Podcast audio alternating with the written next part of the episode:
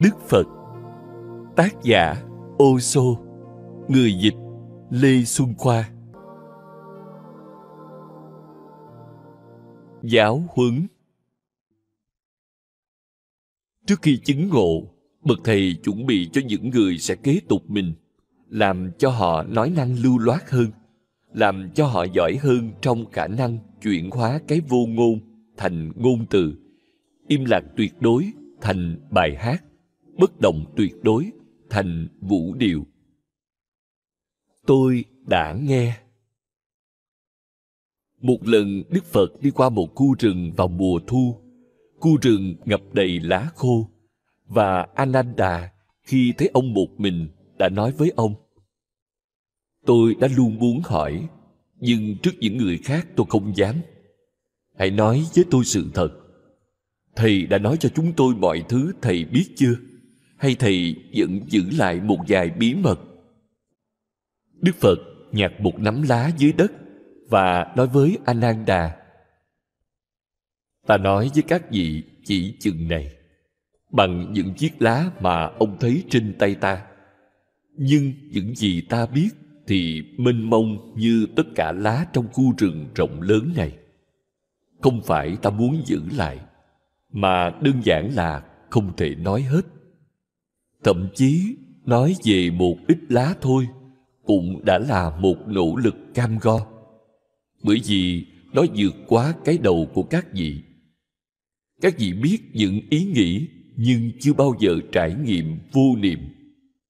Các vị biết các cảm xúc nhưng chưa bao giờ biết đến trạng thái mọi cảm xúc vắng mặt. Như thể tất cả mây trên bầu trời đã tan biến. Do đó, ta đang cố hết sức. Ông ấy nói, nhưng nhiều hơn thế thì không thể truyền tải qua ngôn từ. Nếu ta có thể làm các vị hiểu được rằng cuộc sống phong phú hơn rất nhiều những gì ngôn từ có thể chứa đựng, nếu ta có thể thuyết phục các vị rằng còn rất nhiều điều tâm trí các vị không biết, thì thế là đủ, thế thì hạt giống được gieo. Trong cả cuộc đời mình, Đức Phật không bao giờ cho phép mọi người ghi lại lời ông nói. Lý do là nếu bạn viết đó ra, sự chú ý của bạn bị chia rẽ, bạn không còn chú tâm toàn bộ. Bạn phải lắng nghe và bạn phải viết. Mà những gì ông nói thì tinh tế đến nỗi bạn sẽ bỏ lỡ nó trừ khi bạn chú tâm toàn bộ. Cho nên, thay vì viết ra, hãy cố gắng toàn tâm toàn ý dồn mọi nỗ lực để đến gần trái tim mình. Hãy để điều đó chìm vào trong bạn. Ông ấy đã nói trong 42 năm. Sau khi ông qua đời, phần sự đầu tiên là viết lại những gì các đệ tử nhớ được. Nếu không, nhân loại sẽ mất nó. Họ đã làm một việc ích lợi lớn lao và cũng gây hại lớn lao. Họ ghi mọi thứ ra, nhưng họ nhận ra một hiện tượng kỳ lạ. Mọi người đã nghe thấy những điều khác nhau. Ký ức của họ, trí nhớ của họ không giống nhau. 32 trường phái mọc lên, tuyên bố Đây là những gì Đức Phật đã nói. Chỉ có một người, một người được nhớ mãi mãi, đệ tử thân cận nhất của Đức Phật. Ananda, người thậm chí chưa chứng ngộ trước khi Đức Phật qua đời, với sự khiêm cung của mình, biết rằng ta chưa chứng ngộ Sao ta có thể nghe chính xác những điều tới từ một tâm thức chứng ngộ? Ta đang diễn giải nó. Ta đang trộn lẫn nó với những ý nghĩ của chính ta. Ta đang cho nó màu sắc của chính ta, sắc thái của chính ta. Nó không thể đem vào trong ta cùng ý nghĩa nó đã mang. Bởi vì ta không có cặp mắt đó để nhìn thấy và đôi tai đó để nghe được. Bằng sự khiêm cung này, những điều ông ấy nhớ và chép lại trở thành những kinh sách căn bản của Phật giáo. Tất cả chúng đều bắt đầu với Tôi đã nghe Đức Phật nói. Tất cả 32 trường phái triết lý đều do những học giả vĩ đại lãnh đạo. Họ vĩ đại hơn Ananda nhiều. có khả năng diễn giải, khả năng mang ý nghĩa vào mọi thứ, khả năng làm ra các hệ thống bằng ngôn từ xuất sắc hơn nhiều. 32 trường phái đó dần dần bị từ chối. Lý do họ bị từ chối là vì họ thiếu một sự thận trọng. Tôi đã nghe, họ nói rằng Đức Phật đã nói và nhấn mạnh vào Đức Phật.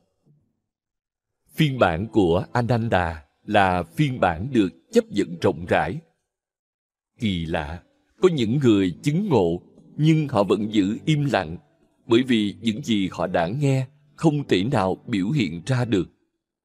Còn có những người chưa chứng ngộ, những thiên tài triết lý, họ nói năng lưu loát và đã viết những chuyên luận vĩ đại, nhưng chúng không được chấp nhận. Và người chưa chứng ngộ không phải một nhà triết học lớn, chỉ là người trông nom khiêm tốn của Đức Phật, nhưng những lời của ông ấy lại được chấp nhận. Lý do là cách mở đầu của ông ấy. Tôi đã nghe. Tôi không biết liệu thầy có nói thế hay không. Tôi không thể áp đặt mình lên thầy. Tất cả những gì tôi có thể nói là những gì vọng lại trong tôi. Tôi có thể nói về tâm trí của mình, chứ không phải sự im lặng của Đức Phật.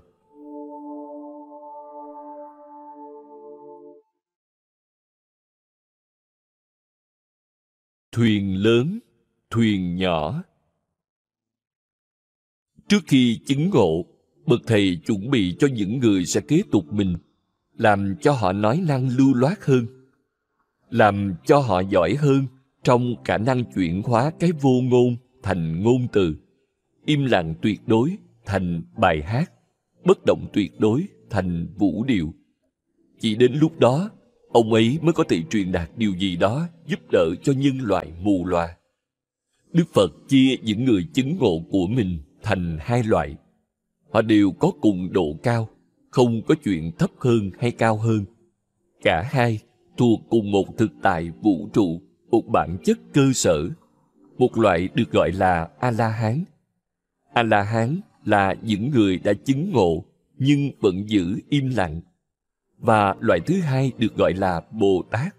Họ cũng là những người đã chứng ngộ, nhưng công việc của họ là truyền đạt điều gì đó phương tiện nào đó gợi ý nào đó về kinh nghiệm của họ cho mọi người. A la hán cũng được gọi là hinayana một con thuyền nhỏ mà một người có thể chèo và đi tới bên kia. Tất nhiên anh ta tới được bờ bên kia và bồ tát là mahayana, một con thuyền lớn. Trong đó, hàng ngàn người có thể di chuyển tới bờ bên kia. Bờ bên kia là như nhau, nhưng bồ tát giúp đỡ nhiều người. A la hán không nói năng lưu loát. Anh ta là một người đơn giản, tử tế, tuyệt đối khiêm nhường, nhưng sẽ không thốt ra một lời về cái anh ta đã đạt tới. Với anh ta việc nói ra là quá sức. Anh ta hoàn toàn mãn nguyện. Sao anh ta phải nói ra? Và dù sao thì mỗi người phải tìm con đường cho chính mình. Vậy sao lại quấy rầy mọi người một cách không cần thiết? A la hán có quan điểm riêng của anh ta. A la hán là người đã nỗ lực hết mình để chứng ngộ. Và khi anh ta chứng ngộ anh ta hoàn toàn quên những ai vẫn đang dò dẫm trong bóng tối anh ta không quan tâm đến những người khác với anh ta chứng ngộ là đủ trên thực tế, theo các A-la-hán, thậm chí ý niệm to lớn về lòng trắc ẩn cũng chẳng là gì khác ngoài một loại gắn bó. Lòng trắc ẩn cũng là một mối quan hệ. Cho dù nó đẹp đẽ và vĩ đại ra sao, nó cũng vẫn liên quan đến những người khác. Nó cũng là một khao khát. Mặc dù nó là một khao khát tốt, nhưng cũng chẳng có gì khác biệt. Theo các A-la-hán, khao khát là lệ thuộc, bất kể tốt hay xấu. Xiềng xích dù là bằng vàng hay thép, thì xiềng xích vẫn là xiềng xích. Lòng trắc ẩn là một dây xích bằng vàng. A-la-hán nhấn mạnh rằng không ai có thể giúp người khác. Chính ý niệm giúp đỡ người khác là dựa trên những nền tảng sai lầm. bạn chỉ có thể giúp chính mình. Tâm trí thông thường sẽ nghĩ rằng A-la-hán quá ích kỷ. Nhưng nếu nhìn mà không định kiến, có lẽ bạn sẽ thấy anh ta cũng có điều gì đó cực kỳ quan trọng để tuyên bố với thế giới. Ngay cả giúp người khác cũng là một sự can thiệp vào đời sống của người đó, vào phong cách sống của người đó, vào định mệnh của người đó, vào tương lai của người đó. Cho nên, A-la-hán không tin vào lòng trắc ẩn. Lòng trắc ẩn đối với họ chỉ là một khao khát đẹp đẽ, như bao khao khát khác, để khiến bạn bị buộc vào thế giới của sự gắn bó. Đó là một cái tên khác, đẹp đẽ, nhưng vẫn chỉ là một cái tên khác, hay cái tên khao khát. Sao bạn phải quan tâm đến việc ai đó sẽ chứng ngộ? Đó không phải việc của bạn mọi người có tự do tuyệt đối cho chính mình. A-la-hán nhấn mạnh vào tính cá nhân và tự do tuyệt đối của nó. Dù là vì mục đích tốt đẹp thì cũng không ai được phép can thiệp vào cuộc đời người khác. Cho nên khoảnh khắc anh ta chứng ngộ, A-la-hán không nhận đệ tử, anh ta không bao giờ thuyết pháp, anh ta không bao giờ giúp theo bất kỳ cách nào. Anh ta đơn giản là chỉ sống trong cực lạc của mình nếu ai đó có thể tự uống nước từ giếng nước của anh ta, anh ta sẽ không ngăn cản. Nhưng anh ta sẽ không gửi lời mời. Nếu bạn tự nguyện tìm đến anh ta, ngồi bên cạnh, uống sự hiện diện của anh ta và bước vào con đường, đó là việc của bạn. Nếu bạn lạc đường, anh ta sẽ không ngăn bạn lại. Theo cách nào đó, đây là sự tôn trọng lớn lao nhất dành cho tự do cá nhân, cho tột cùng logic. Ngay cả nếu bạn đang rơi vào bóng tối thẳm sâu, A-la-hán cũng sẽ lặng lẽ chờ đợi. Nếu sự hiện diện của anh ta có thể giúp, thế thì tốt thôi. Nhưng anh ta sẽ không động tay để giúp bạn, không đưa tay lôi bạn ra khỏi hố. Bạn được tự do rơi xuống hố, và nếu bạn có thể rơi xuống hố bạn tuyệt đối có khả năng thoát ra khỏi chỗ đó. Ý tưởng về lòng trắc ẩn thật xa lạ với triết lý của A-la-hán. Đức Phật chấp nhận rằng có vài người sẽ trở thành A-la-hán và con đường của họ sẽ được gọi là Hinayana, phương tiện nhỏ. Con thuyền nhỏ trên đó chỉ một người có thể đi tới bờ bên kia. A-la-hán không tạo một con thuyền lớn hay thu thập một đám đông trên một con tàu giống như của Noah để đưa họ đến bờ bên kia. Chú thích Theo Kinh Thánh, Noah là người được Đức Chúa Trời chỉ định đóng một con tàu lớn để cứu ông cùng gia đình và các loài sinh vật khỏi bị diệt vong trước trận đại hồng thủy của Ngài. Anh ta tự đi trên con thuyền nhỏ của mình con thuyền thậm chí không thể chở hai người. Anh ta sinh ra một mình trong thế giới. Anh ta đã sống và chết hàng triệu lần một mình trong thế giới. Và anh ta sẽ đi tới cội nguồn của vũ trụ một mình. Đức Phật chấp nhận và tôn trọng con đường của A-la-hán. Nhưng ông ấy cũng biết có những người có lòng từ bi bao la và khi họ chứng ngộ, mong muốn đầu tiên của họ là chia sẻ niềm hân hoan chia sẻ chân lý của họ. Lòng trắc ẩn là con đường của họ. Họ cũng có một chân lý sâu thẳm. Đây là những bồ tát. Họ khích lệ và mời gọi những người khác tới trải nghiệm những điều giống họ. Và họ chờ ở bờ bên này lâu nhất có thể để giúp tất cả những người tìm kiếm đã sẵn sàng lên đường những ai chỉ cần một người hướng dẫn, một bàn tay giúp đỡ Bồ Tát có thể trì hoãn việc đi tới bờ xa bằng lòng trắc ẩn đối với những người mù loà đang dò dẫm trong bóng đêm. Đức Phật có một sự bao quát và nhận thức rộng lớn để chấp nhận cả hai, rằng bản chất của một vài người là a la hán và bản chất của những người khác là bồ tát. Quan điểm của đức phật là đây là thực tế và không thể làm gì được. Một a la hán sẽ là một a la hán và một bồ tát sẽ là một bồ tát. Bản chất của họ có những định mệnh khác nhau. Mặc dù cuối cùng họ tới cùng một đích đến, nhưng sau khi tới đích, con đường sẽ chia hai. A la hán không ở lại bờ bên này, dù chỉ một chốc lát. Họ mệt mỏi, họ đã ở đủ lâu trong bánh xe samsara, xoay vần qua sinh và tử hàng triệu lần. Đã quá sức rồi, họ chán và không muốn ở lại thêm dù chỉ một phút. Thuyền của họ đã đến và ngay lập tức họ bắt đầu di chuyển sang bờ bên kia. Đây là chân như của họ thế rồi có những bồ tát nói với người chèo thuyền, đợi một chút, không có gì phải dội. Tôi đã nán lại bờ bên này đủ lâu rồi. Trong khổ sở, đau đớn, phiền não, bây giờ tất cả đã biến mất. Tôi đang trong phúc lạc, im lặng và bình an tuyệt đối. Tôi không thấy có gì hơn thế ở bờ bên kia. Cho nên chừng nào có thể, tôi sẽ ở đây để giúp đỡ mọi người.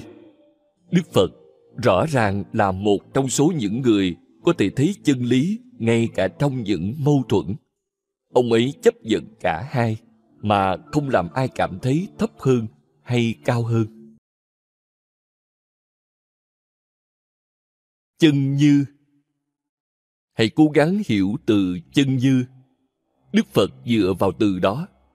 Trong ngôn ngữ riêng của mình, đức phật gọi nó là ta tha ta toàn bộ thiền của phật giáo là việc sống trong từ này. Sống với từ này, sâu đến nỗi từ đó biến mất và bạn trở thành chân như. Giả sử bạn bị ốm, thái độ của chân như là chấp nhận nó và nói với chính mình. Đây là cách thức của thân thể, hoặc mọi thứ là thể. Đừng tạo ra một cuộc chiến, đừng bắt đầu gây gỗ.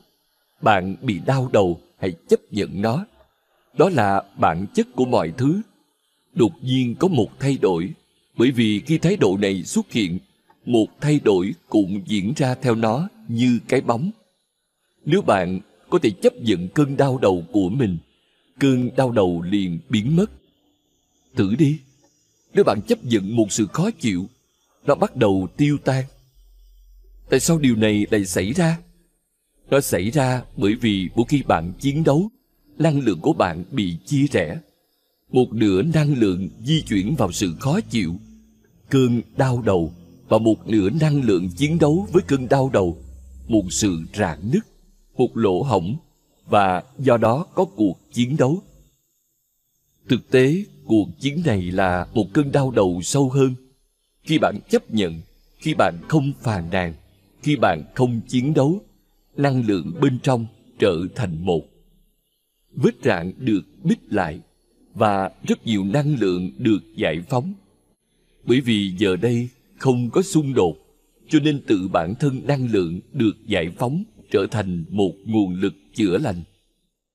Chữa lành không tới từ bên ngoài. Tất cả những gì thuốc men làm được là giúp thân thể sử dụng nguồn lực chữa lành của chính mình tất cả những gì bác sĩ làm được là giúp bạn tìm ra nguồn lực chữa lành của chính mình. Không thể thúc đẩy sức khỏe từ bên ngoài. Nó là sự nở hoa của năng lượng bên trong bạn.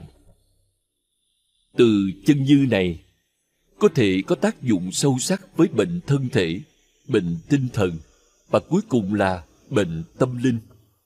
Đây là phương pháp bí mật. Tất cả chúng đều sẽ tan rã bắt đầu với thân thể, bởi vì đó là lớp thấp nhất. Nếu bạn thành công ở đó, thì có thể thử các cấp cao hơn. Nếu bạn thất bại ở đó, thì sẽ có di chuyển lên cao. Nếu có gì đó không ổn trong thân thể, hãy thư giãn, chấp nhận nó và đơn giản nhủ thầm.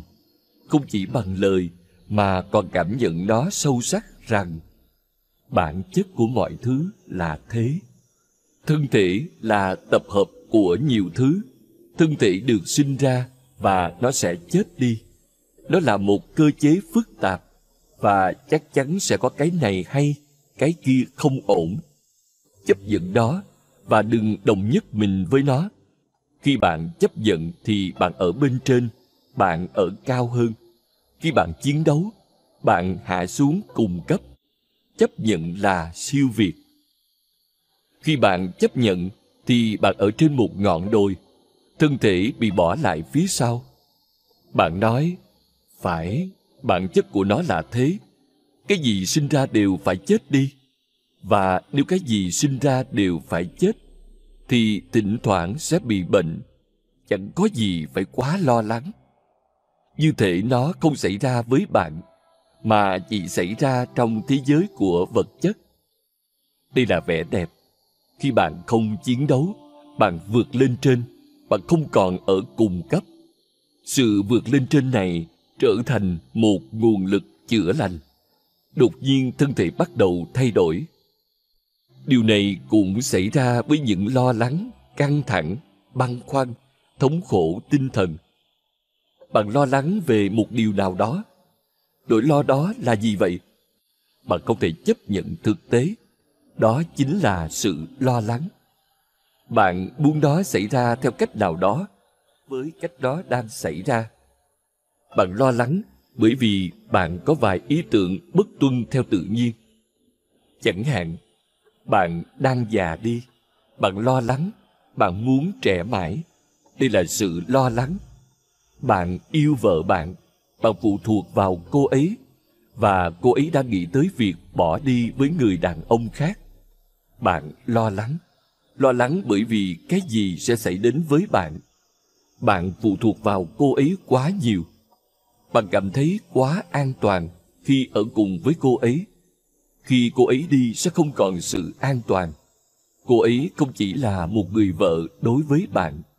Cô ấy còn là một người mẹ, một chỗ nương tựa. Bạn có thể đến với cô ấy và trốn khỏi thế giới. Bạn có thể trông cậy vào cô ấy, cô ấy sẽ ở đó. Ngay cả khi cả thế giới chống lại bạn cô ấy sẽ không chống lại bạn. Cô ấy là niềm an ủi.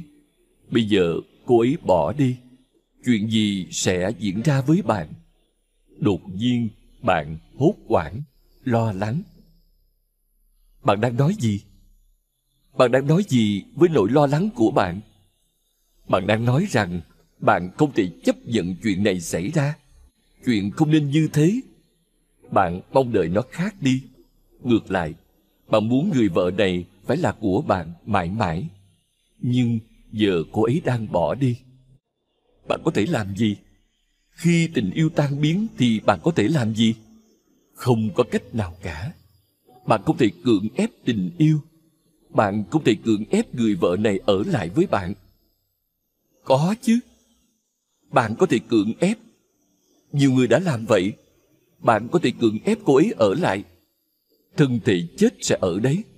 Nhưng linh hồn sống sẽ rời đi. Khi đó nó sẽ là một sự căng thẳng cho bạn. Không thể làm gì chống lại tự nhiên được. Tình yêu từng nở hoa, nhưng giờ đây bông hoa đã tàn. Cơn gió thoảng đi vào nhà bạn giờ đây nó di chuyển sang nhà khác. Mọi thứ là thế. Chúng liên tục di chuyển và thay đổi. Thế giới vật chất luôn biến đổi, không gì tồn tại vĩnh viễn. Đừng mong đợi. Nếu bạn mong đợi sự vĩnh cửu trong một thế giới mà mọi thứ đều là tạm thời, bạn sẽ tạo ra lo lắng. Bạn muốn tình yêu này là mãi mãi, chẳng gì có thể mãi mãi trong thế giới này tất cả mọi thứ thuộc về thế giới này đều là nhất thời đây là bản chất của vạn vật chân như ta tha ta. Cho nên bây giờ bạn biết tình yêu đang biến mất. Nó mang cho bạn nỗi buồn. Hãy chấp nhận nỗi buồn. Bạn cảm thấy run rẩy, hãy chấp nhận run rẩy. Đừng kìm nén nó. Bạn cảm thấy muốn khóc, hãy khóc.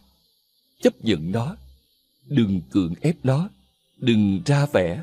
Đừng giả bộ là bạn không lo lắng. Bởi vì như thế sẽ chẳng giúp gì cả nếu bạn lo lắng, thì bạn lo lắng. Nếu người vợ đang bỏ đi, thì cô ấy đang bỏ đi. Nếu tình yêu không còn, thì đó không còn. Bạn không thể chiến đấu với thực tế. bạn phải chấp nhận nó nếu bạn miễn cưỡng chấp nhận nó thì bạn sẽ tiếp tục đau đớn, khổ sở. Nếu bạn chấp nhận nó không chút phàn nàn, không phải bất lực mà thấu hiểu, thì nó trở thành chân như. Khi đó bạn không còn lo lắng, khi đó chẳng còn vấn đề gì cả. Vấn đề xuất hiện không phải bởi thực tế, mà bởi vì bạn không thể chấp nhận nó theo cách đó diễn ra. Bạn buông nó theo ý bạn. Hãy nhớ cuộc sống sẽ không theo bạn. Bạn phải theo cuộc sống. Biện cưỡng hay hạnh phúc, đó là chọn lựa của bạn. Nếu bạn theo một cách biện cưỡng bạn sẽ đau khổ. Nếu bạn theo một cách hạnh phúc, bạn sẽ trở thành một vị phật. Cuộc sống của bạn trở thành cực lạc. Đức phật cũng phải chết. Mọi thứ không thay đổi theo cách đặc biệt dành cho ông ấy nhưng ông ấy chết theo một cách đặc biệt. Ông ấy chết quá hạnh phúc. Như thể không có cái chết. Ông ấy chỉ đơn giản biến mất. Bởi vì ông ấy nói, cái gì sinh ra đều sẽ chết đi. Sự sinh, ngụ ý, sự diệt. Vậy thì tốt thôi. Ta chẳng thể làm gì. Bạn có thể khổ sở và chết. Thế thì bạn bỏ lỡ mất điểm chính vẻ đẹp mà cái chết có thể cho bạn.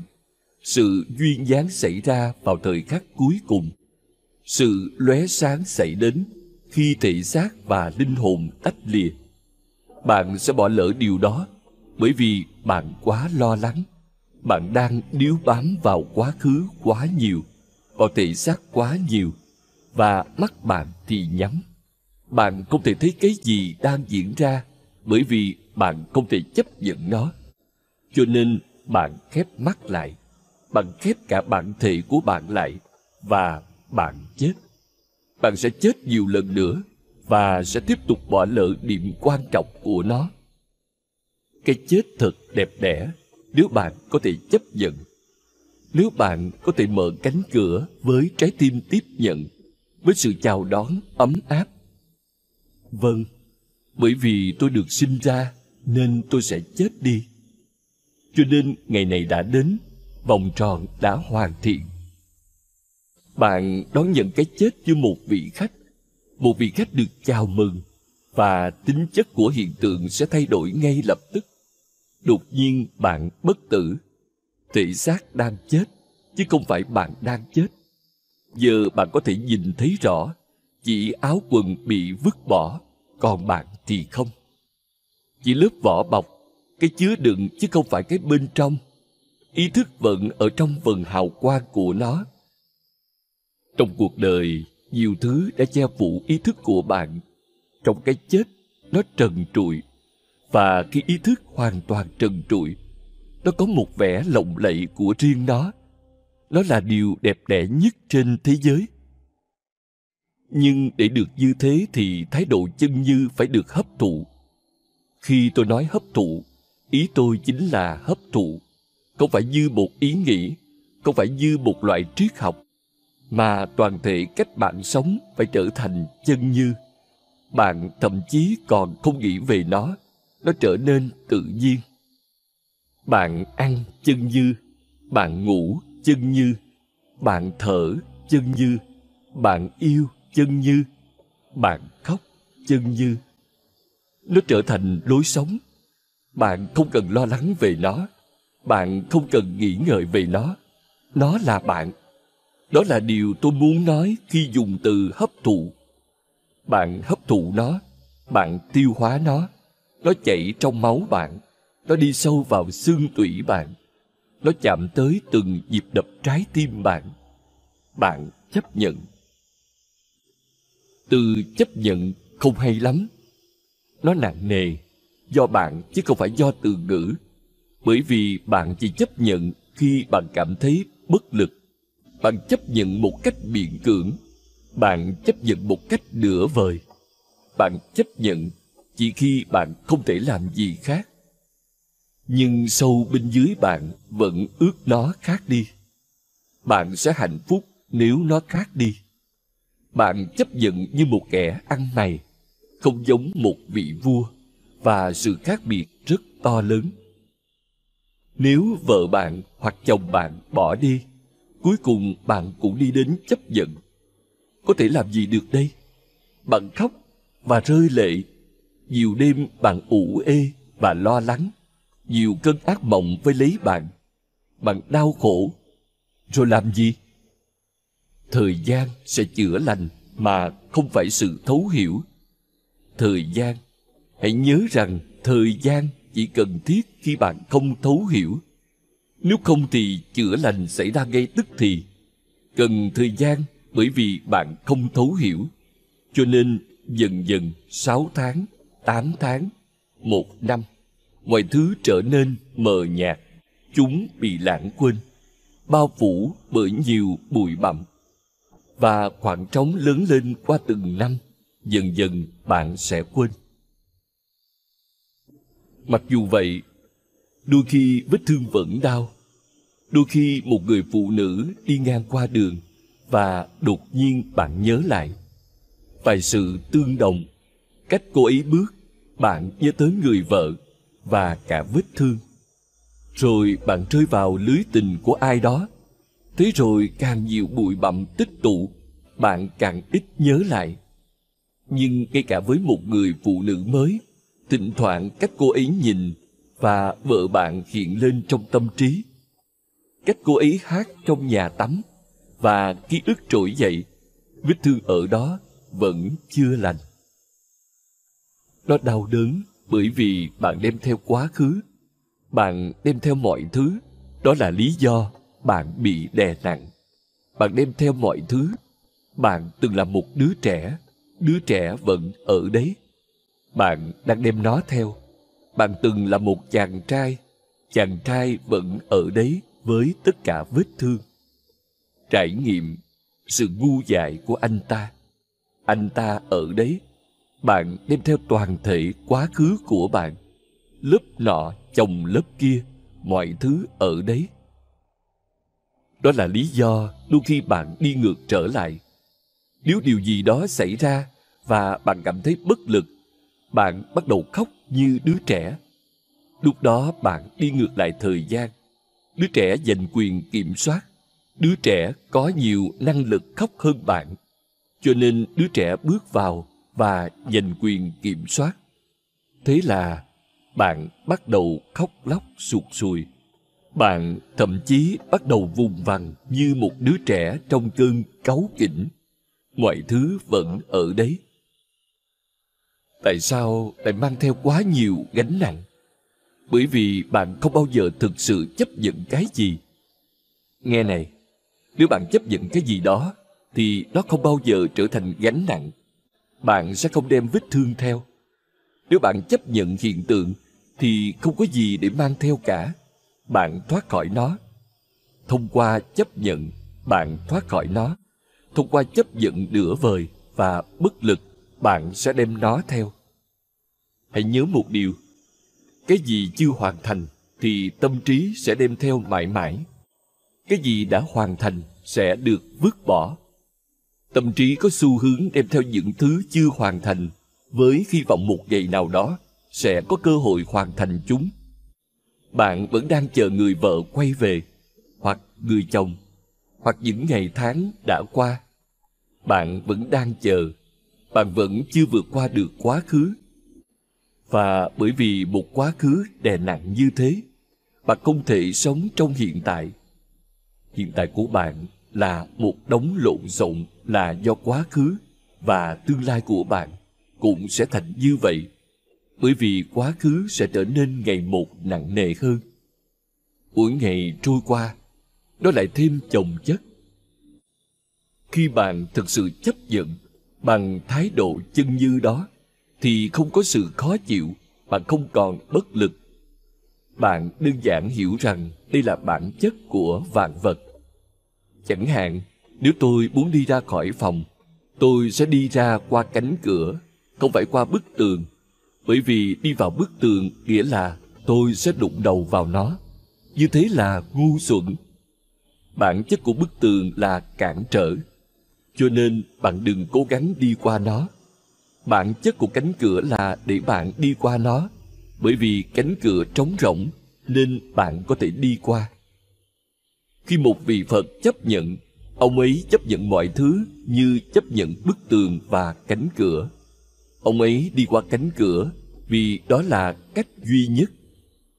Đầu tiên, bạn cố gắng đi qua bức tường và bạn làm mình bị thương theo hàng triệu cách và khi bạn không thể thoát ra, bị đè nát, bị đánh bại, chán nản, gục ngã, thì bạn bò đến cánh cửa. Đáng ra, bạn có thể đi qua cánh cửa ngay từ đầu. Sao bạn lại cố gắng chiến đấu với bức tường làm gì? Nếu có thể nhìn vào mọi thứ với sự thấu suốt, bạn sẽ không làm những việc như cố gắng dùng bức tường làm cánh cửa. Nếu tình yêu tan biến thì nó tan biến. Bây giờ có một bức tường, đừng cố gắng đi qua nó. Bây giờ cánh cửa không còn ở đấy, trái tim không còn ở đấy. Trái tim đã mở cho người khác, ở đó không chỉ có mình bạn nữa, có cả những người khác, cánh cửa không còn nữa. Đối với bạn, nó đã trở thành bức tường. Đừng cố gắng và đừng đâm đầu vào nó. Bạn sẽ bị thương vô ích và khi đã bị thương, bị đánh bại, thì ngay cả cánh cửa cũng sẽ không còn là thứ đẹp đẽ để đi qua. Hãy nhìn vào mọi thứ một cách đơn giản. Nếu điều gì là tự nhiên, đừng cố gắng cưỡng ép bất kỳ sự trái tự nhiên nào lên nó. Chọn cánh cửa và ra ngoài. Nếu ngày nào bạn cũng cố thử làm điều ngu xuẩn là đi qua bức tường, thì bạn sẽ trở nên căng thẳng và luôn trong tình trạng hoang mang. Thống khổ trở thành chính cuộc sống của bạn, cốt lõi của nó. Tại sao không nhìn vào những thực tế theo đúng bản chất của chúng? Tại sao bạn không thể nhìn vào những thực tế? Bởi vì những ước vọng của bạn quá to lớn. Bạn hy vọng hết lần này đến lần khác. Nhìn xem, mỗi khi có một tình huống đừng khao khát điều gì bởi vì khao khát sẽ dẫn bạn lạc lối. Đừng ước mong và đừng tưởng tượng. Chỉ nhìn vào thực tế với tất cả ý thức bạn sẵn có. Và đột nhiên một cánh cửa mở ra. Bạn không bao giờ di chuyển qua bức tường bạn di chuyển qua cánh cửa một cách an toàn. Như vậy, bạn sẽ không bị đè nặng. Hãy nhớ, chân như là một sự thấu hiểu, chứ không phải một số phận bất lực. Đó là sự khác biệt. Có những người tin vào số phận định mệnh. Họ nói, bạn có thể làm gì? Thượng đế đã định theo cách ấy. Đứa con nhỏ của tôi đã mất. Thượng đế đã định như thế, và đây là số phận của tôi. Nó đã được viết ra từ trước. Nó sẽ diễn ra tuy nhiên, sâu bên trong là sự phản đối. Đấy chỉ là những thủ đoạn để đánh bóng sự phản đối. Bạn có biết thượng đế không? Bạn có biết số phận không? Bạn có biết đó đã được viết ra từ trước không? Không. Tất cả đều chỉ là ngụy biện, những ý tưởng mà bạn sử dụng để an ủi chính mình. Thái độ chân như không phải thái độ của người theo thuyết định mệnh. Nó không ban thượng đế vào, hay số phận, hay định mệnh, không gì cả. Nó nói, chỉ nhìn vào mọi thứ thôi, chỉ nhìn vào thực tế của mọi thứ thôi, rồi thấu hiểu. Và có một cánh cửa, luôn luôn có một cánh cửa. Bạn vượt qua. Chân như nghĩa là chấp nhận bằng một trái tim chào đón trọn vẹn, không phải bằng sự bất lực. Mãn nguyện hoàn toàn. Khi bạn chấp nhận mọi thứ, cuộc sống của bạn trở nên vui vẻ. Không ai có thể làm bạn khổ sở, không điều gì có thể làm bạn khổ sở. Một người đàn ông chỉ có ba sợi tóc trên đầu, bước vào một tiệm làm tóc, yêu cầu gội đầu và tết tóc. Người thợ làm tóc bắt tay vào việc nhưng khi anh ta gần chảy xong một sợi tóc rụng ra người thợ làm tóc rất lúng túng Nhưng người đàn ông chỉ nói, À, làm gì đây? Tôi nghĩ mình phải rẽ ngôi giữa rồi. Người thợ làm tóc rất cẩn thận, đưa một sợi tóc sang phải, và khi đang định đưa sợi còn lại sang trái, thì nó cũng rụng xuống.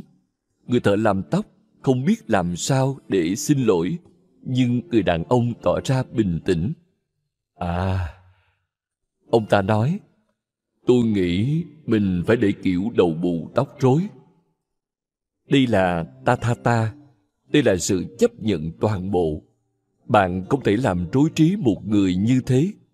Anh ta luôn luôn mãn nguyện, luôn luôn tìm thấy cách để mãn nguyện. Đó là một nghệ thuật vĩ đại. Và một người luôn tìm thấy cách để mãn nguyện có khả năng nhìn mọi thứ rõ ràng. Bất mãn che phủ đôi mắt cùng tầm nhìn của bạn. Mãn nguyện làm đôi mắt bạn quang đảng và tầm nhìn của bạn sáng sủa. Bạn có thể nhìn thấu, bạn có thể hiểu mọi thứ như đúng bản chất của chúng. Trung đạo Đức Phật là người đầu tiên dùng từ ở giữa và tất nhiên không ai có thể cải tiến những ý nghĩa mà ông ấy đã gán cho từ ở giữa. Ông ấy gọi con đường của mình là trung đạo, tức là con đường ở giữa. Ý nghĩa đầu tiên là nếu bạn có thể tránh cả hai thái cực, cực tả và cực hữu. Nếu bạn có thể ở chính giữa hai thái cực, thì bạn sẽ không ở giữa mà bạn đã vượt qua cả ba, hai thái cực và ở giữa. Nếu bạn vứt bỏ cả hai thái cực, cái ở giữa tự nhiên sẽ biến mất. Giữa của cái gì? Ở giữa mà Đức Phật nhấn mạnh không phải là ở giữa theo nghĩa đen. Thực ra, đó là một cách tinh tế để thuyết phục bạn chuyển hóa. Nếu bảo bạn chuyển hóa một cách trực tiếp, thì có thể làm bạn e ngại, sợ hãi. Ở giữa, nghe có vẻ rất đơn giản. Đức Phật chơi với ngôn từ bằng lòng từ bi tuyệt đối Thuật ngữ của riêng ông ấy cho từ ở giữa là Maishima Nikaya, trung đạo. Mỗi thái cực đều phải loại trừ thái cực còn lại. Mỗi thái cực đều là đối nghịch của thái cực còn lại. Tiêu cực đối nghịch tích cực, phép trừ đối nghịch phép cộng, cái chết đối nghịch sự sống. Nếu bạn có chúng là những thái cực một cách tự nhiên, bạn sẽ thấy chúng đối lập nhau. Nhưng người có thể dừng lại ngay ở giữa sẽ lập tức vượt qua tất cả các thái cực và cả cái ở giữa nữa.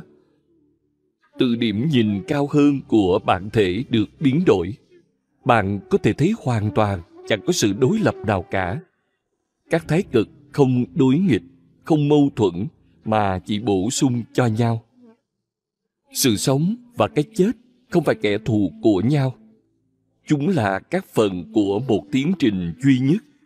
Cái chết không kết thúc sự sống, mà chỉ đơn giản là làm mới sự sống. Nó cho sự sống một dạng thức mới, một thân thể mới, một bình diện mới của ý thức. Nó không đối nghịch sự sống, nếu nhìn một cách xác đáng. Nó là một tiến trình tái tạo sự sống, hồi sinh sự sống. Ngày không đối nghịch đêm. Trong hiện hữu, không có sự đối lập trong bất cứ cái gì. Tất cả những sự đối lập đều đóng góp cho cái toàn thể. Hiện hữu là một hệ thống nhất hoàn toàn. Nó không loại trừ cái gì. Nó bao gồm tất cả. Người có thể dừng lại ở giữa biết trải nghiệm lớn lao này. Biết rằng không có đối nghịch, không có mâu thuẫn. Toàn thể hiện hữu là một. Và trong cái một đó tất cả các mâu thuẫn, tất cả các đối nghịch, tất cả các đối lập biến mất vào trong một thể thống nhất. Khi đó, sự sống bao hàm cái chết. Khi đó, ngày bao hàm đêm. Người có thể trải nghiệm sự thống nhất hoàn toàn này sẽ trở nên không sợ hãi, không khổ não hay lo lắng. Lần đầu tiên, anh ta nhận ra sự rộng lớn của mình. Anh ta rộng lớn như toàn thể hiện hữu khoảnh khắc ai đó vượt qua các cực đối lập và biết chúng bổ sung cho nhau anh ta không chỉ là một phần của toàn thể mà anh ta trở thành cái toàn thể để tôi nói cho bạn điều phi lý cuối cùng đôi khi bên trong một người nào đó, như đức phật, mahavira, trang tử hoặc lão tử, cái bộ phận trở nên lớn hơn cái toàn thể, hoàn toàn phi logic, hoàn toàn phi toán học, nhưng vẫn hoàn toàn đúng. Một đức phật không chỉ chứa đựng cái toàn thể, mà bởi vì sự biến đổi của mình, ông ấy còn lớn hơn cái toàn thể một chút cái toàn thể không nhận biết được sự bổ sung của nó. Đức phật nhận biết được sự bổ sung của nó. Từ đó, ông ấy vượt qua và trở nên lớn hơn cái toàn thể. Mặc dù ông ấy vẫn là một phần của nó, ở giữa là một trong những phương pháp tuyệt vời nhất để chuyển hóa bản thân thành cái tối thượng, để chuẩn bị cho bản thân ở giữa bạn sẽ phải vứt bỏ tất cả những ý niệm cực đoan. Và tất cả ý niệm của bạn đều cực đoan, hoặc cực tả, hoặc cực hữu, hoặc thiên chúa giáo, hoặc hồi giáo, hoặc hindu giáo, hoặc phật giáo. Bạn đã chọn, bạn đã không cho phép một ý thức không lựa chọn, chấp nhận mọi thứ như nó vốn thế.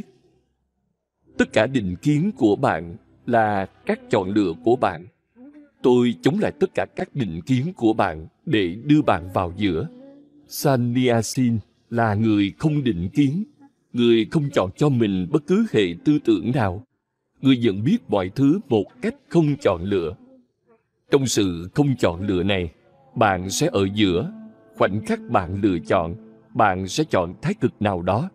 Khoảnh khắc bạn lựa chọn, bạn sẽ chọn chống lại cái gì đó nếu không thì đã chẳng có việc lựa chọn. Ở trong một nhận thức không lựa chọn là một ý nghĩa khác của ở giữa. Chuyện kể rằng có một hoàng tử trẻ đẹp tên là sona, lần đầu tiên nghe đức phật thuyết pháp. Đức phật ghé thăm thủ đô vương quốc của anh ta. Và khi lắng nghe đức phật, hoàng tử ngay lập tức yêu cầu được khai tâm anh ta là một người chơi đàn sita nổi tiếng và cũng nổi tiếng bởi đời sống xa hoa xa hoa vô cùng. Người ta nói rằng, thậm chí khi anh ta đi lên gác, thay vì một lan can trên cầu thang, thì những phụ nữ xinh đẹp, khỏa thân sẽ đứng dọc trên cầu thang để anh ta có thể vịnh từ vai người này sang vai người khác. Đó là cách anh ta đi lên gác. Anh ta thường ngủ cả ngày bởi vì đêm hôm trước, anh ta uống quá nhiều. Cả đêm chúc tụng, ăn uống, ca hát, nhảy múa. Không có thời gian cho anh ta ngủ vào buổi đêm. Ai cũng biết, tất cả những điều này đức phật chưa bao giờ ngập ngừng khi khai tâm cho người nào trước đây. Giờ đây ông ấy do dự. Ông ấy nói soda ta biết mọi thứ về anh ta muốn anh xem xét lại, suy nghĩ cho thấu đáo. Ta vẫn sẽ ở đây, tại thủ đô này, trong bốn tháng mùa mưa. Trong bốn tháng mùa mưa, đức phật thường không đi đâu. Các sadiasin của ông cũng vậy. Tám tháng trong năm, họ không ngừng đi lang thang và chia sẻ trải nghiệm của họ về thiền cùng những trạng thái cao hơn của ý thức. Nhưng bởi vì 25 thế kỷ trước chỉ có những con đường bùn lầy và Đức Phật không cho phép các đệ tử của mình có bất cứ tài sản nào, ngay cả một cái ô. Chỉ có ba bộ quần áo, một đề phòng trường hợp khẩn cấp và hai để bạn có thể thay mỗi ngày sau khi tắm. Không được phép có nhiều hơn ba bộ. Vào mùa mưa, khi trời mưa dư trút, sẽ khó giữ ba bộ quần áo khô và bước đi trong bùn lầy dưới cơn mưa nặng hạt sẽ khiến nhiều người bị ốm. Vì lý do đó, ông đã đưa ra quy định là trong bốn tháng bạn ở lại một nơi và những ai muốn gặp bạn có thể tới. Tám tháng bạn đi tới gặp những người đang khao khát. Trong bốn tháng, hãy để những người khác đến chỗ bạn Cho nên ông ấy nói, không có gì phải dội, Sona. Nhưng Sona nói, khi tôi đã đưa ra quyết định, thì tôi không bao giờ xem xét lại. Thì phải khai tâm cho tôi ngay bây giờ. Đức Phật vẫn cố gắng thuyết phục anh ta. Chẳng có hại gì khi xem xét lại. Bởi vì anh đã sống một cuộc đời vô cùng xa hoa. Anh chưa bao giờ bước đi trên đường. Anh luôn luôn ngồi trên một cổ xe bằng vàng. Anh chưa bao giờ ra khỏi lâu đài và những khu vườn xa hoa của mình. Anh luôn luôn sống với các cô gái đẹp, với những nhạc công vĩ đại, với những vũ công. Tất cả điều đó sẽ là không thể khi anh trở thành một sannyasin. Ông bảo Sona, anh sẽ không thể như thế nữa. Và ta không muốn ai đó phải hoàn tục. Bởi vì như vậy sẽ làm người đó đánh mất lòng tự trọng. Cho nên ta bảo anh xem xét lại. Sona nói, Tôi đã xem xét đi xem xét lại và tôi vẫn muốn được khai tâm ngay bây giờ. Thì càng bảo tôi xem xét lại thì tôi càng trở nên sắt đá và cứng đầu. Đức Phật mũi lòng và khai tâm cho anh ta. Ngay từ ngày thứ hai đã có rắc rối. Rắc rối mà không Sadiasin nào của Đức Phật đoán trước được. Rắc rối mà có lẽ Đức Phật tiên liệu đã bắt đầu xảy ra. Trong khi tất cả các nhà sư có ba bộ quần áo, Soda bắt đầu ở trần truồng. Từ thái cực này chuyển sang thái cực kia. Trong khi tất cả bi khu Phật giáo bước trên đường, Soda luôn luôn bước bên lề đường trên những bụi gai. Khi các nhà sư khác nghỉ ngơi dưới bóng cây, Sona luôn luôn đứng dưới mặt trời chói chang vào giữa ngày. Trong vòng 6 tháng, chàng hoàng tử trẻ đẹp gần như trở thành một bộ xương khô già cỗi, đen đúa. Không ai có thể nhận ra đây từng là một hoàng tử vĩ đại nổi tiếng với cuộc sống xa hoa. Chân anh chảy máu, cả thân thể anh nhăn nhúm lại. Vào một đêm sau sáu tháng, Đức Phật đi đến cái cây mà anh ta đang ngủ. Việc Đức Phật đi đến chỗ Sannyasin nào đó vào buổi đêm, dù với bất kỳ lý do gì là rất hiếm. Không có lần nào khác như thế. Ít nhất là theo các kinh sách Phật giáo. Đây là lần duy nhất. Ông đánh thức Sona dậy và hỏi anh ta một câu hỏi kỳ lạ. Ta đã nghe rằng khi còn là hoàng tử anh là người chơi đàn sita tuyệt vời nhất đất nước, có đúng không? Sona nói, Thầy có thể hỏi bất cứ lúc nào. Tôi không hiểu sao thầy lại hỏi vào nửa đêm.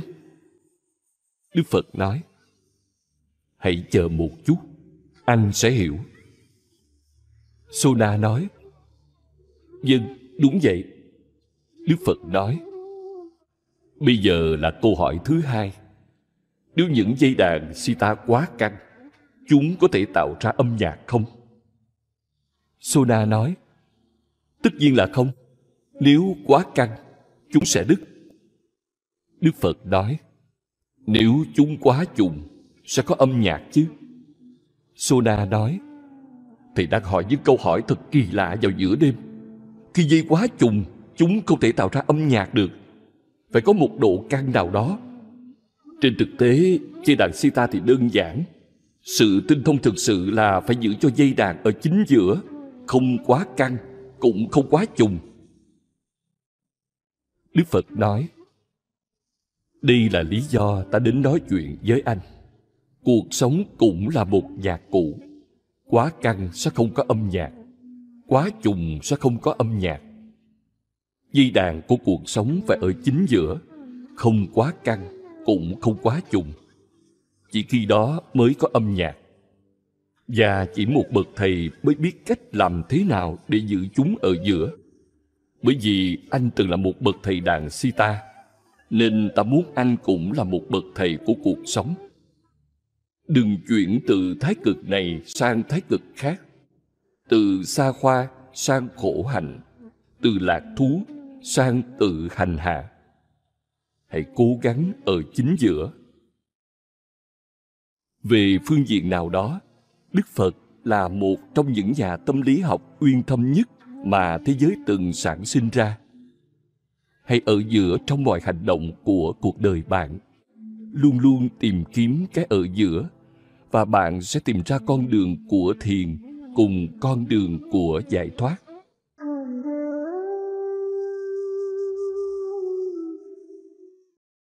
Chánh niệm. Mỗi con người là một đám đông. Một đám đông nhiều giọng nói. Thích đáng, không thích đáng. Phù hợp, không phù hợp. Mỗi giọng nói lôi kéo theo cách của nó. Tất cả các giọng nói khiến cá nhân bị tách rời. Thông thường, con người là một mớ hỗn độn, gần như một dạng mất trí. Đôi khi bạn thành công trong việc tỏ ra mình lành mạnh. Nhưng sâu bên dưới, từng lớp từng lớp điên khùng đang sôi lên. Chúng có thể phun trào bất cứ lúc nào. Bạn có thể mất kiểm soát bất cứ lúc nào, bởi vì sự kiểm soát của bạn bị ép buộc từ bên ngoài. Nó không phải một kỷ luật đến từ trung tâm bản thể.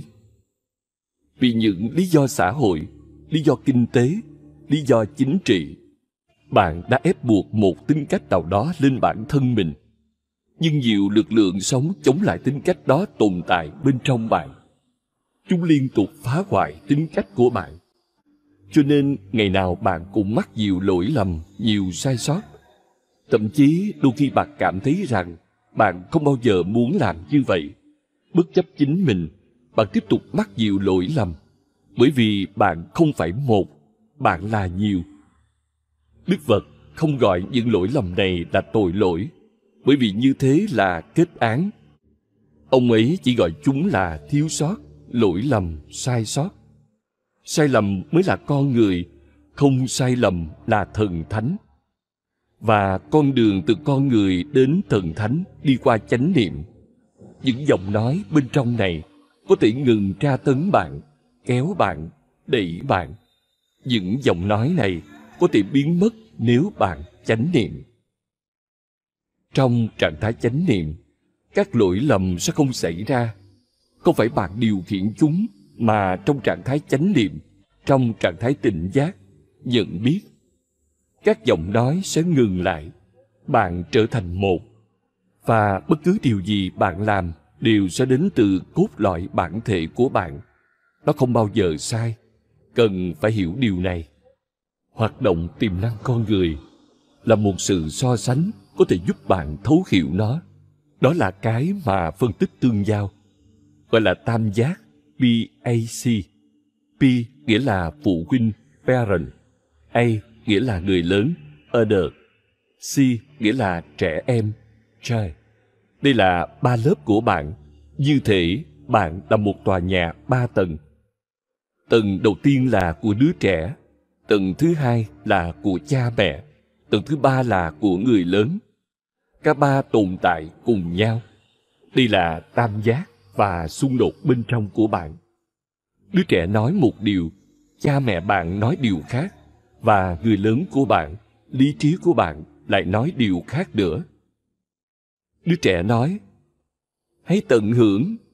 Đối với đứa trẻ, khoảnh khắc này là khoảnh khắc duy nhất nó không có đánh đo nào khác. Đứa trẻ thì tự phát, nhưng không ý thức về kết quả, không ý thức về quá khứ, không ý thức về tương lai. Nó sống trong từng khoảnh khắc, nó không có các giá trị, và nó không có chánh niệm, không có nhận biết. Đứa trẻ chứa đựng những khái niệm được cảm thấy. Nó sống thông qua cảm xúc, toàn bộ bản thể của nó là vô lý trí tất nhiên, nó gặp nhiều xung đột với những người khác. Nó gặp nhiều mâu thuẫn bên trong chính mình. Bởi vì một cảm xúc giúp nó làm điều này. Rồi đột nhiên, nó bắt đầu cảm thấy một cảm xúc khác. Một đứa trẻ không bao giờ có thể hoàn thành việc gì. Vào lúc nó có thể hoàn thành, cảm xúc của nó thay đổi. Nó bắt đầu nhiều việc, nhưng không bao giờ đi đến kết thúc nào. Đứa trẻ luôn trong tình trạng bỏ lửng nó tận hưởng nhưng sự tận hưởng của nó không sáng tạo không thể sáng tạo nó vui sướng nhưng không thể sống chỉ bằng vui sướng bạn không thể là một đứa trẻ mãi mãi. Bạn sẽ phải học rất nhiều điều, bởi vì bạn không ở đây một mình. Nếu bạn một mình thì chẳng có vấn đề gì. Bạn có thể là một đứa trẻ mãi mãi. Nhưng xã hội ở đây, hàng triệu người ở đây, bạn phải theo nhiều luật lệ, bạn phải giữ nhiều giá trị. Bằng không, sẽ có nhiều xung đột tới mức cuộc sống trở nên bất khả thi. Đứa trẻ phải được huấn luyện, và đó là chỗ phụ huynh bước vào. Giọng nói phụ huynh trong bạn là giọng nói của xã hội, văn hóa, văn minh. Giọng nói khiến bạn có khả năng sống trong một thế giới mà bạn không một mình. Có nhiều cá nhân với những tham vọng mâu thuẫn nhau, phải tranh đấu để sinh tồn và có nhiều xung đột.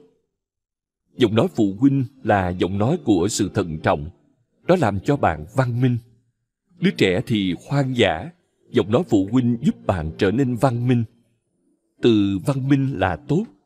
Nó nghĩa là một người đã có khả năng sống trong một thành phố, đã có khả năng làm thành viên của một nhóm, một xã hội. Đứa trẻ rất độc tài. Đứa trẻ nghĩ nó là trung tâm của thế giới.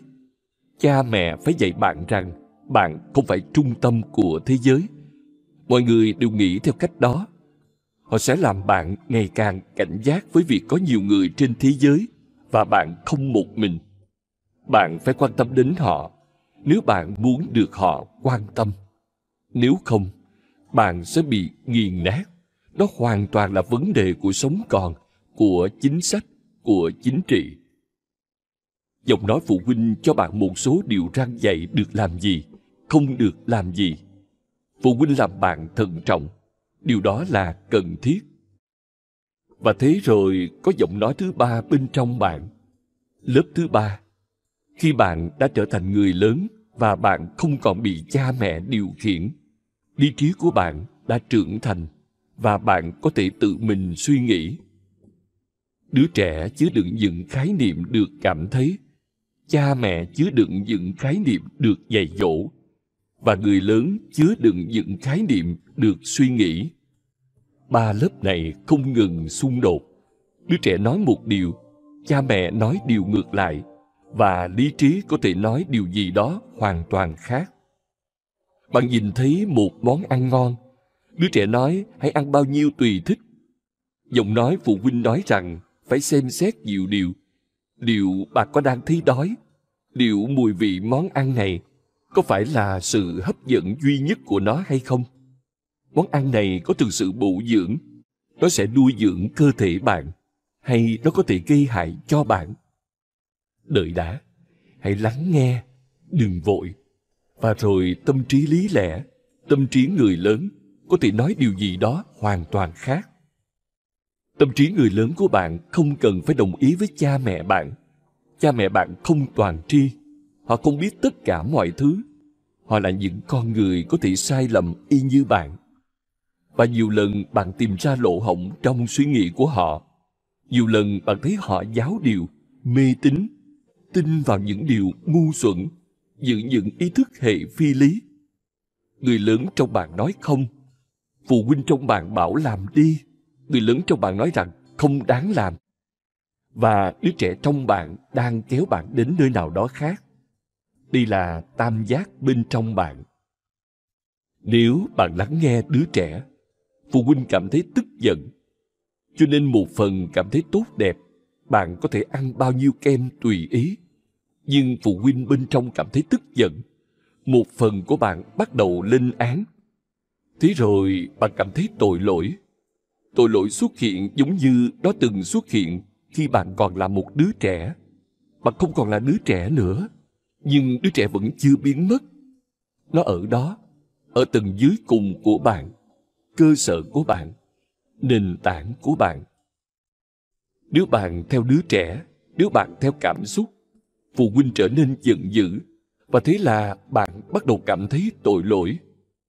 Nếu bạn theo phụ huynh thế thì đứa trẻ bên trong bạn cảm thấy rằng nó đang bị cưỡng ép vào những thứ nó không muốn làm đứa trẻ bên trong bạn cảm thấy nó bị quấy rầy vô cớ xâm phạm vô cớ tự do bị mất khi bạn nghe theo phụ huynh và đứa trẻ trong bạn bắt đầu cảm thấy muốn nổi loạn. Nếu bạn nghe theo phụ huynh, tâm trí người lớn của bạn nói Thật vô lý, những người này chẳng biết gì cả. Bạn biết nhiều hơn, bạn đồng điệu với thế giới hiện đại hơn, bạn hợp thời hơn. Những ý thức hệ này chỉ là những ý thức hệ chết, lạc hậu. Sao bạn phải băn khoăn? Nếu nghe theo lý trí thì bạn cảm thấy như thể bạn phản bội lại cha mẹ mình. Tội lỗi lại trỗi dậy. Làm gì đây? Gần như không thể tìm ra cái gì mà cả ba lớp này đồng thuận. Đây là mối lo âu của con người. Không, chưa bao giờ ba lớp này đồng thuận trong bất cứ điểm nào. Không bao giờ có sự đồng thuận.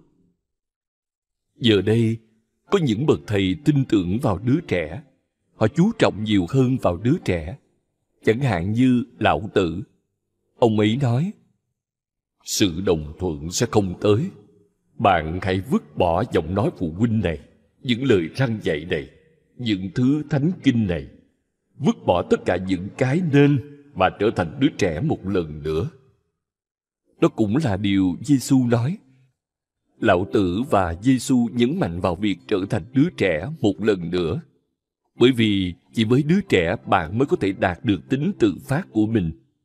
Mới một lần nữa trở thành một phần của dòng chảy tự nhiên. Đạo. Thông điệp của họ thật đẹp, nhưng có vẻ không thực tế. Vâng, đôi khi chuyện đó cũng xảy ra. Một người trở thành đứa trẻ lần nữa, nhưng đó hiếm có đến mức không thể nghĩ rằng khi nào đó loài người sẽ trở thành đứa trẻ một lần nữa nó đẹp đẽ như một vì sao ở xa xôi ngoài tầm với. Lại có những bậc thầy khác, Mahavira, Mose, Mohammed, Manu nói rằng hãy lắng nghe giọng nói phụ huynh, lắng nghe luân lý, cái mà xã hội nói, cái mà bạn được dạy dỗ. Hãy lắng nghe và làm theo nó. Nếu bạn muốn thoải mái trong thế giới, nếu bạn muốn bình an trong thế giới, hãy lắng nghe cha mẹ đừng bao giờ đi ngược lại giọng nói phụ huynh đó là cách thế giới đang tuân theo nhiều hay ít nhưng thế thì con người sẽ không bao giờ cảm thấy tự phát không bao giờ cảm thấy tự nhiên. Con người sẽ luôn cảm thấy bị siết lại, bị nhốt vào lòng. Và khi bạn không cảm thấy tự do, bạn có thể cảm thấy bình an. Nhưng sự bình an đó không có giá trị. Trừ khi bình an đến cùng tự do, còn không thì bạn không thể chấp nhận nó. Trừ khi bình an đến cùng phúc lạc, còn không thì bạn không thể chấp nhận nó nó mang lại tiện nghi và sung túc nhưng linh hồn bạn đau đớn vâng có vài người đã đạt tới chân lý thông qua giọng nói phụ huynh nhưng điều đó cũng rất hiếm hoi và thế giới đó đã qua rồi. Có thể trong quá khứ, Moses, Manu và Mohammed đã hữu dụng. Họ cho thế giới những lời răng dạy. Làm điều này, không làm điều kia. Họ làm mọi thứ thành đơn giản, rất đơn giản. Họ không để lại cái gì cho bạn quyết định. Họ không tin bạn sẽ có thể quyết định. Họ đơn giản cho bạn một công thức có sẵn đây là 10 điều răn phải tuân theo.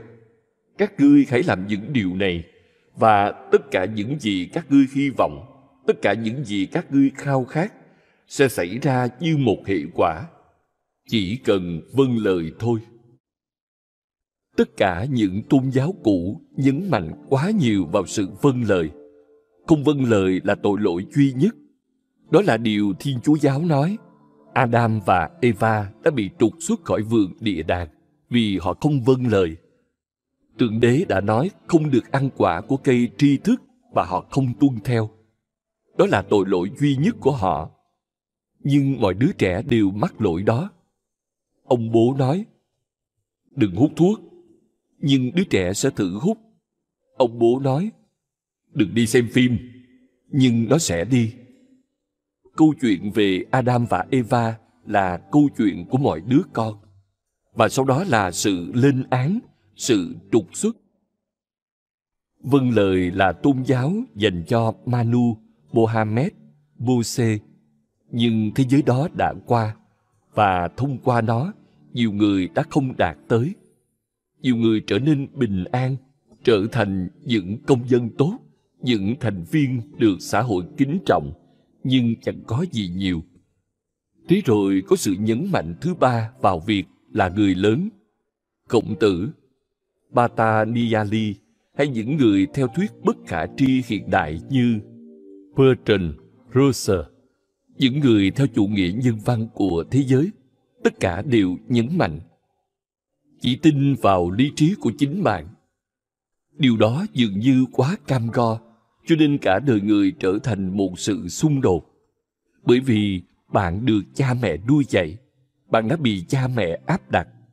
Nếu bạn chỉ lắng nghe theo lý trí của mình, bạn phải chối bỏ nhiều thứ trong bản thể của mình.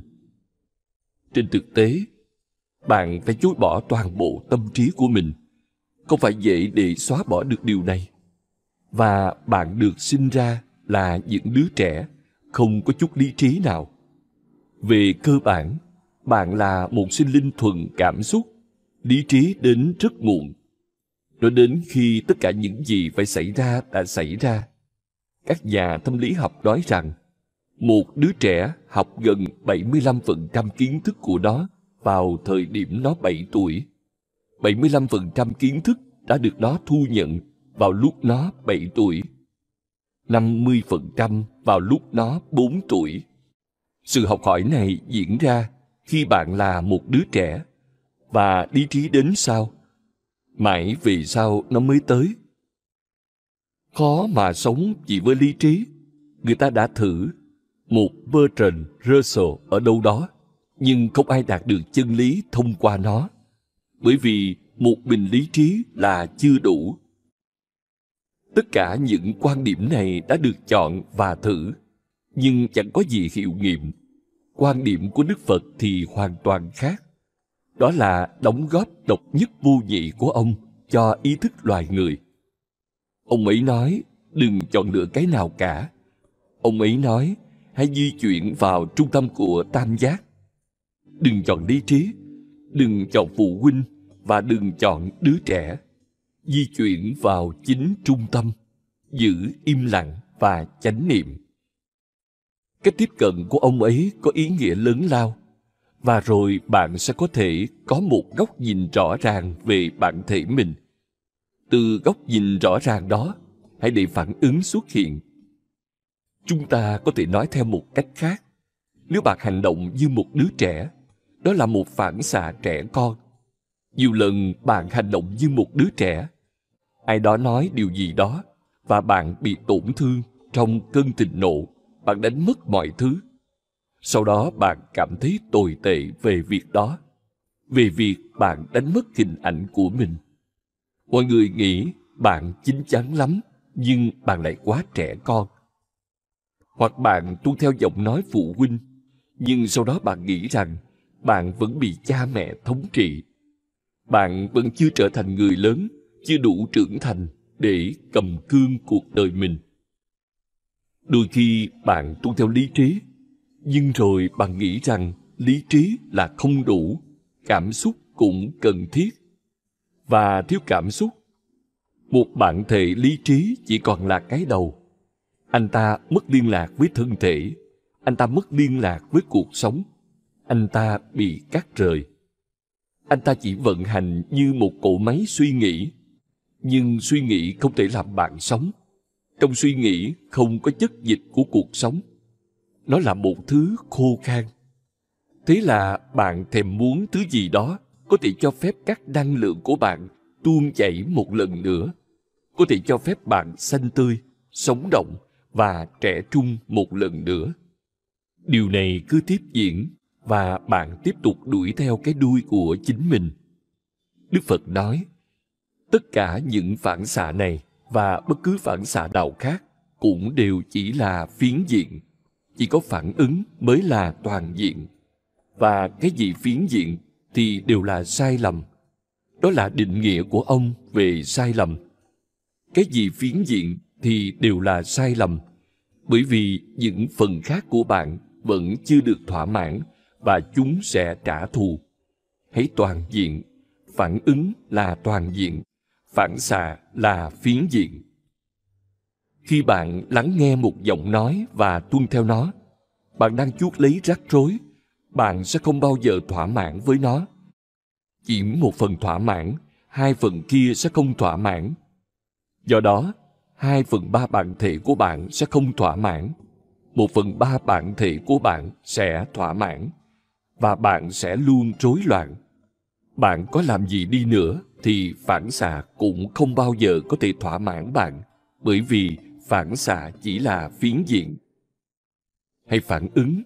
Phản ứng là toàn diện. Khi đó bạn không hành động từ bất cứ đỉnh nào của tam giác. Bạn không chọn lựa. Bạn chỉ đơn giản là ở trong sự nhận thức không chọn lựa. Bạn ở trung tâm và từ trung tâm đó bạn hành động. Cho dù là gì đó cũng không phải đứa trẻ lẫn phụ huynh, lẫn người lớn. Bạn vượt qua PAC bây giờ nó là bạn bản thể của bạn. PAC đó giống như một cơn lốc và trung tâm của bạn là trung tâm của cơn lốc. Đức phật nói, mỗi khi cần phản ứng, điều đầu tiên là chánh niệm nhận biết. Nhớ tới trung tâm của bạn, trụ vững ở trung tâm của bạn. Ở lại đó một lát trước khi bạn làm bất cứ điều gì. Không cần phải suy nghĩ về nó, bởi vì suy nghĩ là phiến diện. Không cần phải cảm nhận về nó, bởi vì cảm nhận là phiến diện.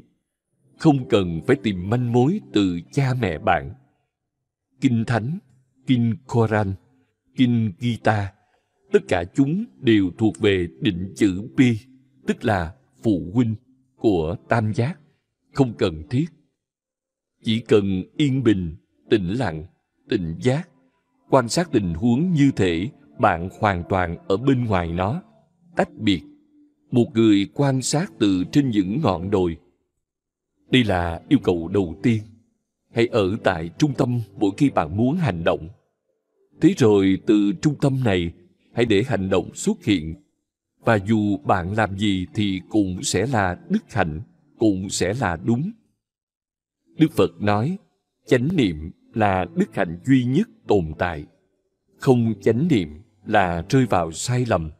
Hành động không có ý thức là rơi vào sai lầm.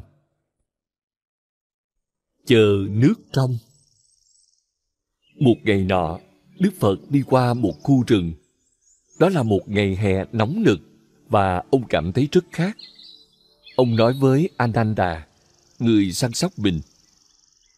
Ananda, ông hãy quay lại, chỉ ba bốn dặm trước chúng ta đã đi qua một dòng suối nhỏ.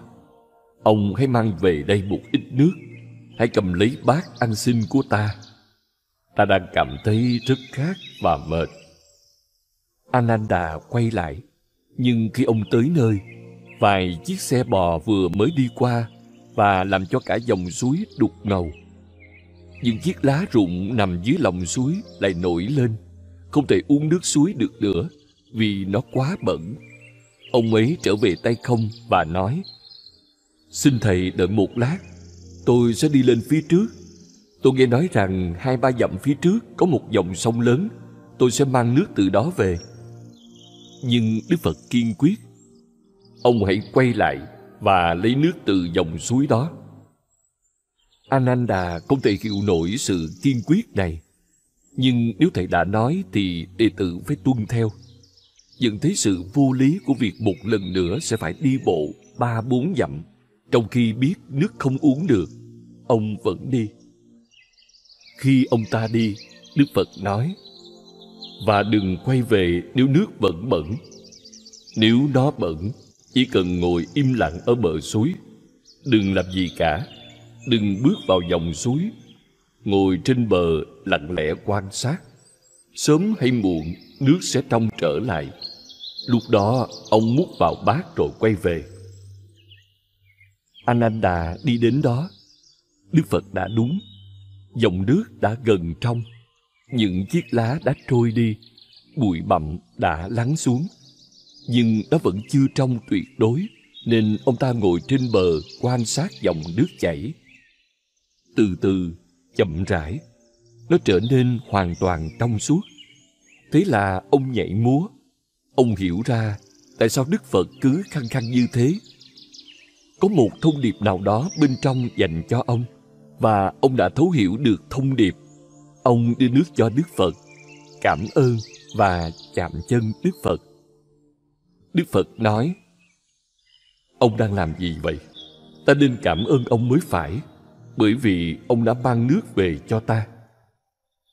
Ananda nói, Giờ đây tôi đã hiểu. Đầu tiên tôi tức giận. Tôi không thể hiện ra, nhưng tôi đã tức giận bởi vì thật vô lý khi phải quay lại. Nhưng bây giờ tôi đã hiểu thông điệp. Đây là điều tôi thực sự cần trong khoảnh khắc này. Tâm trí của tôi cũng đang như vậy. Ngồi bên bờ dòng suối nhỏ đó, tôi nhận biết được tâm trí của tôi cũng đang như vậy. Nếu tôi nhảy vào dòng suối, tôi sẽ lại làm nó vẫn đục. Nếu tôi nhảy vào tâm trí thì sẽ tạo ra nhiều tiếng ồn hơn. Nhiều vấn đề bắt đầu trồi lên, nổi lên bề mặt. Ngồi bên cạnh dòng suối, tôi đã học được kỹ thuật. Bây giờ tôi cũng sẽ ngồi bên bờ tâm trí, quan sát nó cùng tất cả những dơ bẩn và vấn đề của nó. Những chiếc lá già, những nỗi đau và vết thương, ký ức, khao khát. Tôi sẽ ngồi trên bờ vô tư lự và chờ đợi khoảnh khắc mà mọi thứ trong veo.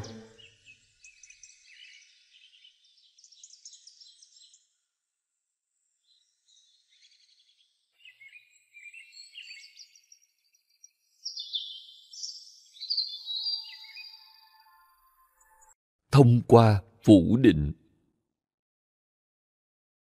Phương pháp của đức phật được gọi là via negativa, con đường của sự phủ định. Cần phải hiểu thái độ này, cách tiếp cận này. Cách tiếp cận của đức phật là độc nhất vô nhị. Tất cả các tôn giáo khác trên thế giới đều là những tôn giáo khẳng định. Họ có một mục tiêu để đạt tới dù đó có là thượng đế, giải thoát hay cứu rỗi, và người tìm kiếm cần nỗ lực tích cực, bạn sẽ không đạt tới mục tiêu trừ khi bạn nỗ lực nghiêm khắc. Cách tiếp cận của đức phật thì hoàn toàn khác, hoàn toàn ngược lại. Ông nói, bạn vốn đã là cái bạn muốn trở thành rồi. Mục tiêu nằm bên trong bạn. Nó là bản chất của bạn bạn không cần phải đạt được nó. Nó không nằm ở tương lai. Nó không nằm ở đâu đó khác. Nó là bạn ngay bây giờ, chính khoảnh khắc này. Nhưng có một vài chướng ngại, và những chướng ngại đó phải được gỡ bỏ. Điều đó không có nghĩa là bạn phải đạt được thần tính. Thần tính là bản chất của bạn, mà là có một vài chướng ngại phải được gỡ bỏ ngay khi những chứng ngại đó được gỡ bỏ, bạn sẽ là cái bạn vẫn luôn tìm kiếm. Ngay cả khi bạn không nhận thức được mình là ai, bạn vẫn là như thế. Bạn không thể là cái khác được. Các chứng ngại phải được loại trừ, vứt bỏ. Bạn không cần phải thêm vào cái gì khác. Một tôn giáo khẳng định sẽ cố gắng thêm điều gì đó vào bạn. Đức hạnh, chính trực, thiền cầu nguyện. Tôn giáo khẳng định nói rằng, bạn đang thiếu điều gì đó. Bạn phải tìm kiếm cái bạn đang thiếu. Bạn phải tích lũy cái gì đó. Cách tiếp cận phủ định của đức phật lại nói rằng, bạn chẳng thiếu thứ gì. Trên thực tế, bạn đang sở hữu quá nhiều thứ mà bạn không cần đến. Bạn phải vứt bỏ một vài thứ. Điều đó giống như thế này bạn đang leo lên dãy himalaya. Càng lên cao, bạn sẽ càng cảm thấy sức nặng của đồ đạc bạn đem theo mình. Hành lý của bạn sẽ trở nên ngày càng nặng. Bạn sẽ phải vứt bỏ bớt đồ đạc. Nếu muốn tới đỉnh cao nhất, bạn phải vứt bỏ tất cả. Ngay khi bạn vứt bỏ tất cả, ngay khi bạn không sở hữu gì hết, ngay khi bạn trở thành con số không không gì cả không ai cả là bạn đã tới đỉnh. Phải loại trừ một số thứ, chứ không phải thêm vào bạn. Phải vứt bỏ, chứ không phải tích lũy. Khi đức phật đạt tới, có người hỏi ông, thầy đã đạt tới cái gì? Ông ấy cười và nói, ta không đạt tới gì cả, bởi cái ta đạt tới vẫn luôn luôn ở cùng ta. Trái lại, ta đã mất nhiều thứ ta đã mất bản ngã. Ta đã mất những tư tưởng của mình, tâm trí của mình.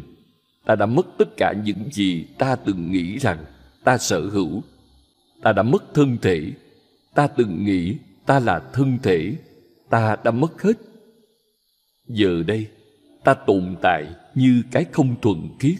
Đây là thành tựu của ta.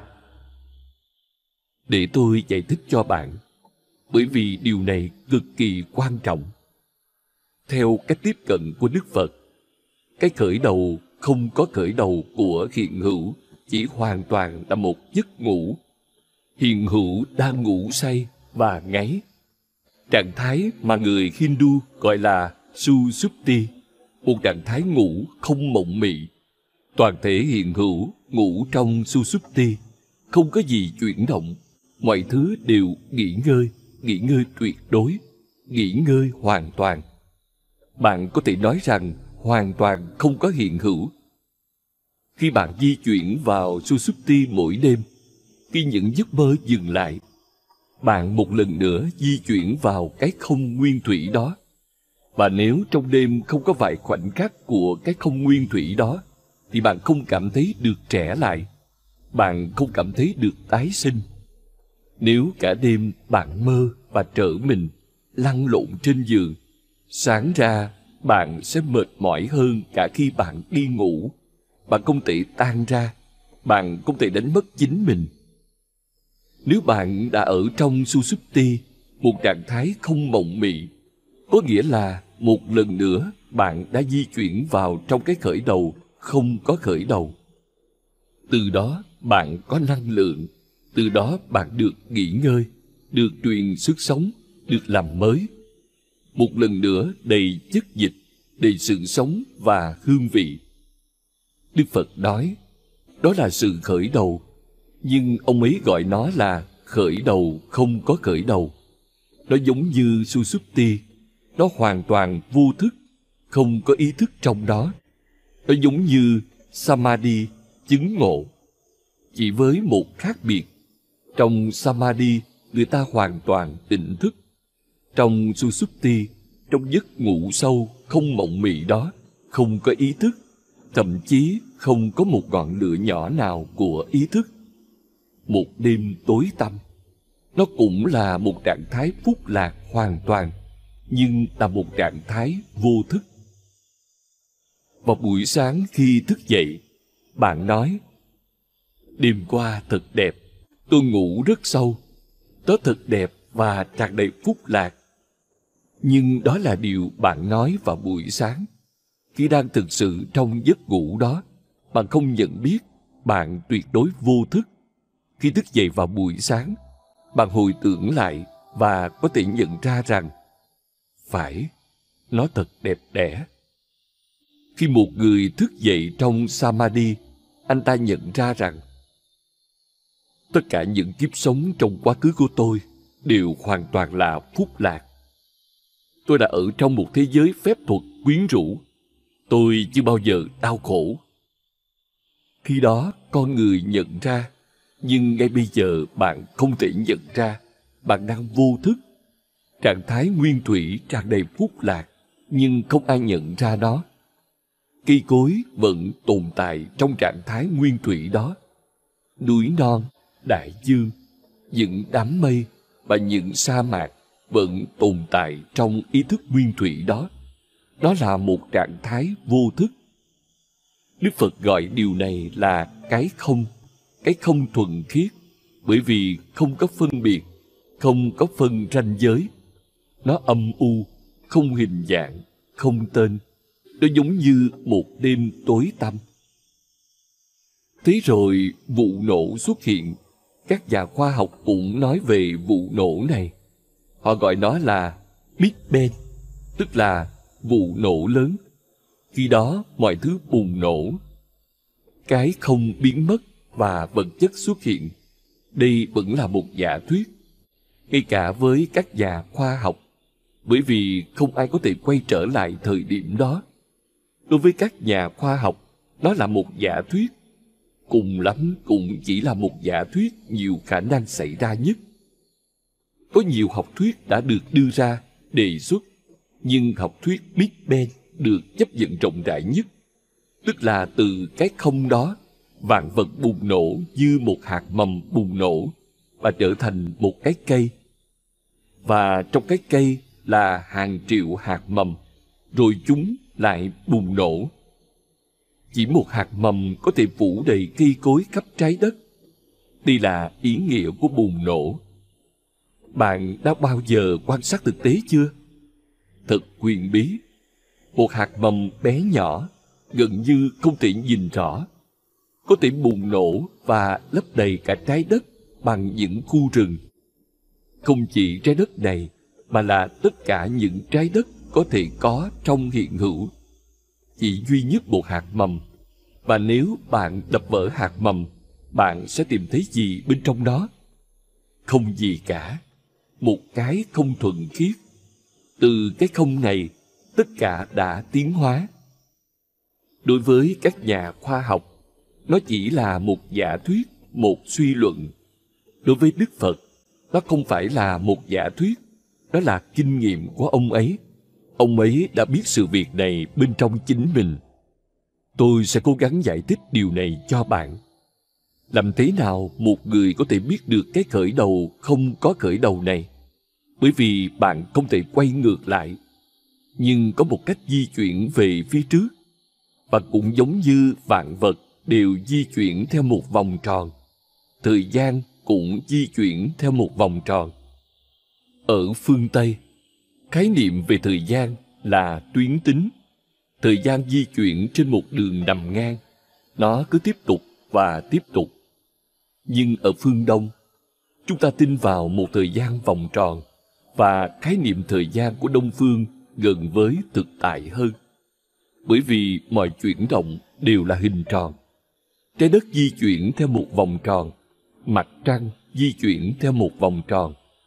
Các vì sao di chuyển theo một vòng tròn? Một năm di chuyển theo một vòng tròn. Cuộc đời di chuyển theo một vòng tròn. Sinh ra, lớn lên, già đi, rồi lại sinh ra thứ mà bạn gọi là cái chết thực ra là sinh ra một lần nữa. Lại lớn lên, già đi và bánh xe tiếp tục quay. Năm tháng quay vòng, mùa hè đến với những cơn mưa và mùa đông rồi lại mùa hè. Mọi thứ đang chuyển động theo một vòng tròn. Tại sao thời gian lại ngoại lệ? Thời gian cũng chuyển động theo một vòng tròn một người không thể quay ngược lại. Nhưng nếu bạn tiếp tục đi về phía trước, di chuyển về phía trước, một ngày nào đó thời gian sẽ bắt đầu di chuyển theo một vòng tròn. Bạn đạt tới khởi đầu, không có khởi đầu, hoặc bây giờ bạn có thể gọi nó là kết thúc, không có kết thúc. Đức phật đã biết nó, trải nghiệm nó. Cái mà các nhà khoa học gọi là vụ nổ lớn. Big bang thì tôi gọi là cực khoái vũ trụ. Cách gọi này dường như có ý nghĩa hơn với tôi. Vụ nổ lớn nghe hơi xấu xí quá công nghệ không có tính con người. Cực khoái vũ trụ vũ trụ bùng nổ trong cực khoái. Hàng triệu hình thái sinh ra từ nó và đó là một kinh nghiệm phúc lạc lớn lao cho nên chúng ta hãy gọi nó là cực khoái vũ trụ. Trong cực khoái đó, ba thứ đã được sinh ra. Đầu tiên, vũ trụ. Cái mà phương đông chúng ta gọi là xác. Từ vũ trụ sinh ra sự sống, cái chúng ta gọi là ananda. Và từ sự sống sinh ra tâm trí, cái mà chúng ta gọi là chit sát nghĩa là bản thể. Ananda nghĩa là ca tụng bản thể khi một cái cây ra hoa nó đang ca tụng bản thể của nó và chit nghĩa là ý thức khi bạn ý thức về phúc lạc, về sự ca tụng của mình. Ba trạng thái này là Satchitananda, loài người đã đạt đến tâm trí. Những tảng đá vẫn ở giai đoạn đầu tiên, vũ trụ. Chúng tồn tại, nhưng chúng không nở hoa, chúng không ca tụng, chúng đóng kín, cuộn lấy chính mình. Một ngày nào đó, chúng sẽ bắt đầu di chuyển. Một ngày nào đó, chúng sẽ mở những cánh hoa của mình. Còn ngay bây giờ, chúng chỉ đang hướng vào bên trong, hoàn toàn đóng kín. Cây cối và muôn thú đã đến giai đoạn tiếp theo. Sự sống quá hạnh phúc, quá đẹp đẽ, quá nhiều màu sắc. Chim chóc ca hát không ngừng và cây cối liên tục nở hoa. Đây là giai đoạn thứ hai, sự sống. Giai đoạn thứ ba, chỉ con người mới đạt tới trạng thái của tâm trí, trạng thái của triết, ý thức. Đức Phật nói ba giai đoạn này giống như một giấc mơ. Giai đoạn đầu tiên, khởi đầu không có khởi đầu. Trạng thái nguyên thủy giống như giấc ngủ. Su Supti, ba giai đoạn này giống như một vở kịch đang được mở ra. Nếu bạn di chuyển vượt khỏi tâm trí, nếu bạn bắt đầu hướng tới thiền, hướng tới vô trí, một lần nữa một sự bùng nổ khác xảy ra. Nhưng giờ đây, nó không còn là một sự bùng nổ ra ngoài. Nó là sự bùng nổ vào trong, giống như cái ngày mà sự bùng nổ ra ngoài xảy đến. Hàng triệu thứ được sinh ra từ cái không, thì khi sự bùng nổ vào trong xảy đến, hình thái và danh tính biến mất. Cái không được sinh ra trở lại. Vòng tròn đã khép kín. Các nhà khoa học chỉ nói về bùng nổ ra ngoài, họ chưa nói về bùng nổ vào trong. Như thế thật phi lý, bởi vì nếu có thể có bùng nổ ra ngoài, thì cũng có thể có bùng nổ vào trong. Một hạt mầm được ném vào đất, nó bùng nổ, một cái cây ra đời, rồi trên cái cây một lần nữa các hạt mầm sinh ra. Bây giờ hạt mầm là gì? Khi hạt mầm bùng nổ, đó là một cái cây. Khi cái cây bùng nổ, đó lại là hạt mầm. Hạt mầm mang theo một cái cây, nó mở ra để trở thành cái cây. Giờ đây cái cây một lần nữa đóng lại, thu vào và trở thành hạt mầm nhỏ bé. Nếu bùng nổ ra ngoài xảy ra trên thế giới như các nhà khoa học ngày nay vẫn tin, thì ý niệm của Phật giáo về sự bùng nổ vào trong cũng là một điều có thực. Bùng nổ ra ngoài không thể tồn tại mà không có bùng nổ vào trong. Chúng đi cùng nhau. Bùng nổ vào trong nghĩa là một lần nữa tâm trí chuyển dịch vào sự sống. Sự sống chuyển dịch vào trong vũ trụ. Vũ trụ chuyển dịch vào trong cái không và vòng tròn được khép kín. Cái không chuyển dịch vào trong vũ trụ. Vũ trụ chuyển dịch vào trong sự sống. Sự sống chuyển dịch vào trong tâm trí. Tâm trí lại chuyển dịch vào trong sự sống. Sự sống đã chuyển dịch vào trong vũ trụ. Vũ trụ đã chuyển dịch vào trong cái không. Vòng tròn được khép kín. Sau sự bùng nổ vào trong, khi nó đã xảy ra, khi vạn vật lại đi đến cái không, có một sự khác biệt. Cái không đầu tiên là vô thức, cái không thứ hai này là ý thức. Cái đầu tiên giống như bóng tối, cái thứ hai giống như ánh sáng. Cái đầu tiên giống như đêm, cái thứ hai giống như ngày. Cái đầu tiên chúng ta gọi là Susupti, cái thứ hai chúng ta sẽ gọi là Jagriti, nhận biết, thức tỉnh hoàn toàn. Đây là toàn bộ vòng tròn. Cái đầu tiên, các nhà khoa học gọi là Big Bang, bởi vì có quá nhiều tiếng nổ và quá nhiều tiếng ồn. Nó là một vụ nổ lớn. Một khoảnh khắc trước đó, mọi thứ hoàn toàn im lặng, không tiếng ồn, không âm thanh. Và sau một khoảnh khắc, khi hiện hữu bùng nổ, có quá nhiều âm thanh và quá nhiều tiếng ồn. Tất cả các loại tiếng ồn bắt đầu xảy ra. Điều gì xảy ra khi sự bùng nổ ra ngoài biến mất vào một sự bùng nổ vào trong? Âm thanh vô thanh. Bây giờ không có bất cứ tiếng ồn nào. Một lần nữa, vạn vật lại im lặng. Đây là cái mà thiền gọi là tiếng vỗ tay của một bàn tay. Đây là cái mà người Hindu gọi là Anahatraya, Omka, âm thanh, vô thanh. Cái đầu tiên, người Hindu gọi là Nada Vipot, vụ nổ lớn, âm thanh, bùng nổ. Và cái thứ hai là khi âm thanh một lần nữa dịch chuyển vào im lặng. Câu chuyện được hoàn tất. Khoa học vẫn đang điếu bám lấy một nửa câu chuyện, nửa còn lại bị thất lạc. Và người quan sát toàn bộ vở kịch này từ Susupti, đêm tối tăm của linh hồn, đến giấc mơ, và từ giấc mơ đến nhận biết. Người quan sát toàn bộ những điều đó là người chứng kiến. Trạng thái thứ tư chúng ta gọi là Turiya, người chứng kiến tất cả. Khi đạt đến đó, bạn trở thành một vị Phật. Khi đạt đến đó, trải nghiệm nó, bạn đã đạt tới. Nhưng cần phải hiểu rằng, dù là đang ngủ hay đang mơ hay đang tỉnh, bạn lúc nào cũng là như thế. Lúc thì không nhận biết, lúc thì nhận biết, đó là khác biệt duy nhất. Còn bản chất của bạn vẫn không đổi. Tiến sĩ Eliot đã viết những dòng thơ rất đẹp đẽ. Chúng ta sẽ không ngừng thám hiểm và kết thúc của mọi cuộc thám hiểm đều sẽ là nơi chúng ta đã bắt đầu và lần đầu tiên biết đến nơi đó.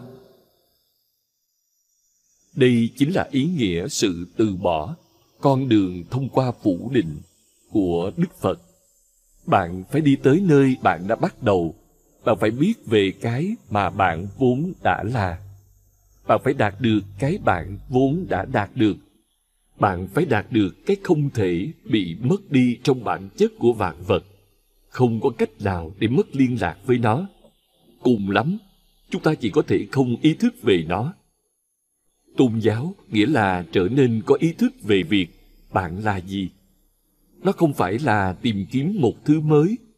Đó là nỗ lực để biết được cái đã luôn luôn ở đó, cái vĩnh cửu. Từ khởi đầu không có khởi đầu tới kết thúc không có kết thúc, nó luôn luôn ở đó. Bởi vì con đường là phủ định nên có vài khó khăn. Người ta sẽ khó thấy phật giáo hấp dẫn, bởi vì thông thường Tâm trí luôn muốn có thứ gì đó khẳng định để níu bám vào. Tâm trí luôn muốn thứ gì đó để đạt được. Nhưng Đức Phật lại nói rằng chẳng có gì để đạt được cả. Đúng hơn, ngược lại, bạn phải đánh mất thứ gì đó. Chỉ riêng ý tưởng đánh mất thứ gì đó đã không hấp dẫn, bởi vì xã hội của chúng ta quan niệm rằng càng có thêm nhiều càng tốt. Đức Phật lại nói rằng có là vấn đề. Bạn càng có nhiều, bạn càng ít tồn tại. Bởi vì bạn càng có nhiều, bạn càng ít nhận ra chính mình. Bạn đánh mất chính mình. Khoảng trống bên trong bạn, không gian của bạn bị bao phủ bởi quá nhiều thứ. Người giàu thì nghèo. Nghèo bởi vì anh ta không còn không gian. Nghèo bởi vì mọi thứ đều bị lấp đầy nghèo bởi vì anh ta không biết được chút khoảng trống nào trong bản thể của mình. Thông qua sự trống không, bạn mới có được cái nhìn thoáng qua về cái nguyên thủy và cái tối thượng, và cả hai cái đó đều là một. Thật khó thấy Phật giáo hấp dẫn. Chỉ những người hiếm hoi vô cùng thông minh mới có thể bị nó hấp dẫn nó không thể trở thành một tôn giáo đại chúng. Khi nó trở thành một tôn giáo đại chúng, nó chỉ trở thành như vậy khi đánh mất tất cả tính nguyên sơ để thỏa hiệp với đám đông. Ở Ấn Độ, Phật giáo biến mất bởi vì những người theo Đức Phật yêu cầu nó phải thuần khiết. Có những người nghĩ rằng bởi vì các triết gia và nhà quyền môn Hindu bác bỏ đạo Phật, nên đạo Phật mới biến mất khỏi Ấn Độ. Điều đó là sai. Không thể bác bỏ nó. Chưa bao giờ có ai bác bỏ nó. Không có khả năng bác bỏ nó. Bởi vì ngay từ đầu, nó đã không dựa trên logic. Nếu điều gì đó dựa trên logic, bạn có thể phá hủy nó bằng logic. Nếu điều gì đó dựa vào luận chứng logic, bạn có thể bác bỏ nó. Phật giáo không hề dựa trên logic, nó dựa trên kinh nghiệm, nó mang tính hiện sinh. Nó không tin tưởng vào bất kỳ lý thuyết siêu hình nào, thì làm sao bạn có thể bác bỏ nó? Nó không bao giờ xác nhận bất cứ điều gì về bất cứ khái niệm nào. Nó chỉ đơn giản là mô tả kinh nghiệm sâu thẳm nhất. Nó không có triết lý, cho nên các triết gia không thể bác bỏ nó. Nhưng đúng là Phật giáo đã biến mất khỏi Ấn Độ. Lý do cơ bản của sự biến mất đó là Đức Phật và những người theo ông yêu cầu nó phải thuần khiết. Chính yêu cầu về tính thuần khiết này trở thành một hố ngăn cách không thể hàn gắn. Đám đông không thể hiểu nó. Chỉ những người hiếm hoi, một nhóm rất có văn hóa, thông minh, quý tộc, một số ít được lựa chọn mới có thể hiểu những gì Đức Phật ngụ ý. Những ai thấu hiểu đó, thì trong chính sự thấu hiểu đó, họ đã được chuyển hóa. Còn với đám đông thì nó là vô nghĩa, nó mất chỗ đứng của mình đối với đám đông. Ở Trung Quốc, nó thành công. Ở Tây Tạng, ở Sri Lanka, ở Myanmar, ở Thái Lan, ở Nhật Bản, nó thành công nhờ những nhà truyền giáo. Khi thấy những điều xảy ra ở Ấn Độ, những nhà truyền giáo Phật giáo đi ra khỏi đất nước này đã trở nên rất thỏa hiệp. Họ đã thỏa hiệp. Họ bắt đầu nói bằng ngôn ngữ khẳng định. Họ bắt đầu nói về thành tựu, phúc lạc, thiên đường. Từ cửa sau, họ mang vào mọi thứ mà Đức Phật từng từ chối. Một lần nữa, đám đông thấy hạnh phúc. Cả nước Trung Quốc, cả châu Á, ngoại trừ Ấn Độ, đã cải đạo sang Phật giáo. Ở Ấn Độ, họ cố gắng chỉ trao thông điệp thuần khiết, không có sự thỏa hiệp. Điều đó là không thể. Ở Trung Quốc, Đạo Phật trở thành một tôn giáo đại chúng, nhưng khi đó, nó đã mất đi chân lý của mình. Để tôi kể cho bạn nghe một giai thoại. Một con quỷ cấp thấp được sai đến trái đất để nhìn đây đó và quan sát xem mọi thứ vận hành như thế nào. Nó nhanh chóng quay trở lại địa ngục, khiếp sợ, và có một cuộc phỏng vấn với chính chúa quỷ Pierre Gibop. Thưa ngài, nó lắp bắp, điều gì đó khủng khiếp đã xảy ra. Có một gã đàn ông râu rậm đi khắp trái đất, nói chuyện chân lý, và con người bắt đầu lắng nghe hắn. Chúng chúng ta phải làm gì đó ngay lập tức. Pierre Gibord mỉm cười, hút tẩu mà không bình luận gì. Thưa ngài, ngài không nhận ra sự nghiêm trọng của tình hình đâu. Con quỷ cấp thấp đang rối trí tiếp tục nói. Sớm thôi, chúng ta sẽ mất tất cả. Pierre Gibord chậm rãi bỏ cái tẩu ra, đập nhẹ vào gạt tàn, rồi ngồi trở lại chiếc ghế xoay của hắn, hai tay để sau đầu. Đừng lo lắng con trai.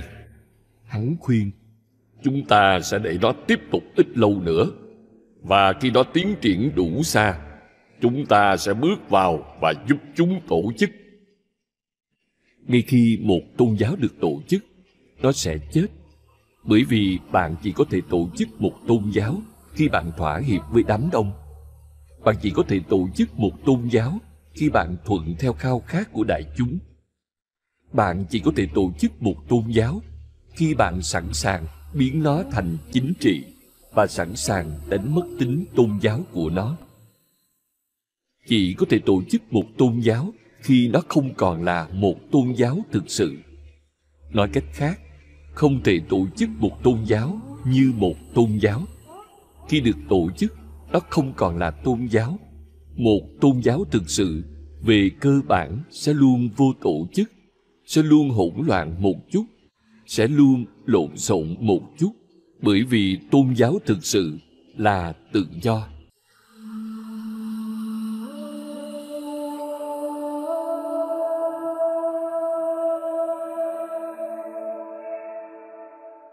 Tôn giáo phi tôn giáo. Con đường của đức phật không phải là một tôn giáo theo nghĩa thông thường của nó, bởi vì nó không có hệ thống niềm tin không tín điều, không kinh sách. Nó không tin vào thượng đế. Nó không tin vào linh hồn. Nó không tin vào thiên đường nào cả. Đó là một sự hoài nghi to lớn. Vậy nhưng nó vẫn là một tôn giáo. Nó độc nhất vô nhị. Chưa từng có điều gì giống như thế xảy ra trước kia trong lịch sử ý thức của loài người. Và sau này cũng vậy. Đức phật luôn là tuyệt đối duy nhất có một không hai. Ông nói rằng, thượng đế chẳng là gì ngoài một sự tìm kiếm an ninh, một sự tìm kiếm an toàn, một sự tìm kiếm nơi nương tựa. Bạn tin vào thượng đế không phải bởi vì thượng đế ở đó. Bạn tin vào thượng đế bởi vì bạn cảm thấy vô vọng khi không có niềm tin đó. Thậm chí, nếu không có thượng đế, bạn sẽ tự sáng tác ra cám dỗ này tới từ sự yếu đuối của bạn. Đó là một sự phóng chiếu. Con người luôn cảm thấy mình bị giới hạn, bất lực, là nạn nhân của hoàn cảnh. Không biết mình đến từ đâu, không biết mình đi về đâu, không biết tại sao mình lại ở đây. Nếu không có thượng đế, thật khó để những người bình thường tìm được ý nghĩa nào đó trong cuộc đời. Tâm trí thông thường sẽ phát khùng khi không có thượng đế. Thượng đế là cái nạn. Nó giúp đỡ bạn, nó an ủi bạn, nó vỗ về bạn. Nó nói, đừng lo. Thượng đế toàn năng biết mọi thứ về việc tại sao bạn ở đây. Người là đấng sáng tạo. Người biết vì sao người lại tạo ra thế giới. Bạn có thể không biết, nhưng cha biết và bạn có thể tin tưởng người nó là sự an ủi vĩ đại. Chính ý niệm về thượng đế cho bạn cảm giác mình được cứu rỗi. Bạn không một mình. Có ai đó đang trông coi mọi việc. Vũ trụ này không chỉ có hỗn loạn, nó thực sự là một vũ trụ. Có một hệ thống phía sau nó, có logic phía sau nó. Nó không phải một mớ bồng bông những thứ phi logic. Nó không vô chính phủ ai đó đang cai trị vũ trụ. Đức vua tối cao đang ở đây trong năm từng chi tiết nhỏ. Ngay cả một chiếc lá cũng không rung nếu thiếu bàn tay người. Mọi thứ đã được lên kế hoạch. Bạn là một phần của định mệnh vĩ đại. Có lẽ bạn không biết ý nghĩa của mình, nhưng phải có ý nghĩa bởi vì có thượng đế. Thượng đế mang đến sự cứu rỗi lớn lao con người có thể tin rằng cuộc sống không phải là ngẫu nhiên. Có một dòng ý nghĩa và định mệnh chảy ngầm bên dưới. Thượng đế mang tới cảm giác về định mệnh. Đức phật nói, không có thượng đế, điều đó cho thấy rằng chúng ta thực sự không biết tại sao chúng ta lại ở đây. Nó cho thấy sự bất lực của chúng ta. Nó cho thấy rằng chẳng ý nghĩa nào sẵn có cho chúng ta bằng cách tạo ra ý niệm về thượng đế. Chúng ta có thể tin vào ý nghĩa và chúng ta có thể sống cuộc đời phù phiếm này với ý niệm ai đó đang trông nom nó. Tự nghĩ mà xem, bạn đang trên một chiếc máy bay và ai đó nói, không có phi công đâu. Đột nhiên bạn hốt hoảng, không có phi công ư? Không có phi công nghĩa là bạn toi đời. Rồi ai đó nói phi công đang ở đây nhưng vô hình. Chúng ta có thể không nhìn thấy phi công, nhưng anh ta ở đây. Nếu không thì sao thứ máy móc xinh đẹp này vận hành được? Tự nghĩ mà xem, mọi thứ đang diễn ra tốt đẹp. Hẳn phải có một phi công. Có lẽ chúng ta không thể trông thấy anh ta. Có lẽ chúng ta không đủ sùng tính để trông thấy anh ta.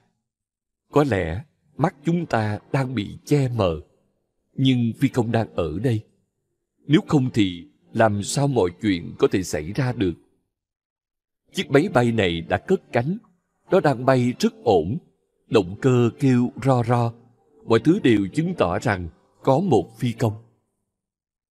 Nếu ai đó xác nhận điều này, bạn thư giãn trở lại trên ghế của mình. Bạn nhắm mắt, bắt đầu nằm mơ tiếp. Bạn có thể chìm vào giấc ngủ. Phi công đang ở đấy, bạn không cần lo. Đức Phật nói, phi công không tồn tại, đó là sáng tạo của con người.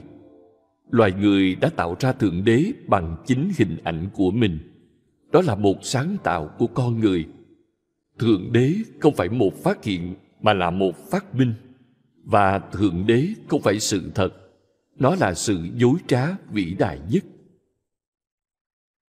Đó là lý do tại sao tôi nói Phật giáo không phải là một tôn giáo theo nghĩa thông thường của từ này. Một tôn giáo không có Thượng Đế. Bạn mường tượng được không? Lần đầu tiên các học giả phương Tây biết về Phật giáo, họ đã bị sốc. Họ không thể hiểu nổi việc một tôn giáo có thể tồn tại mà không có Thượng Đế.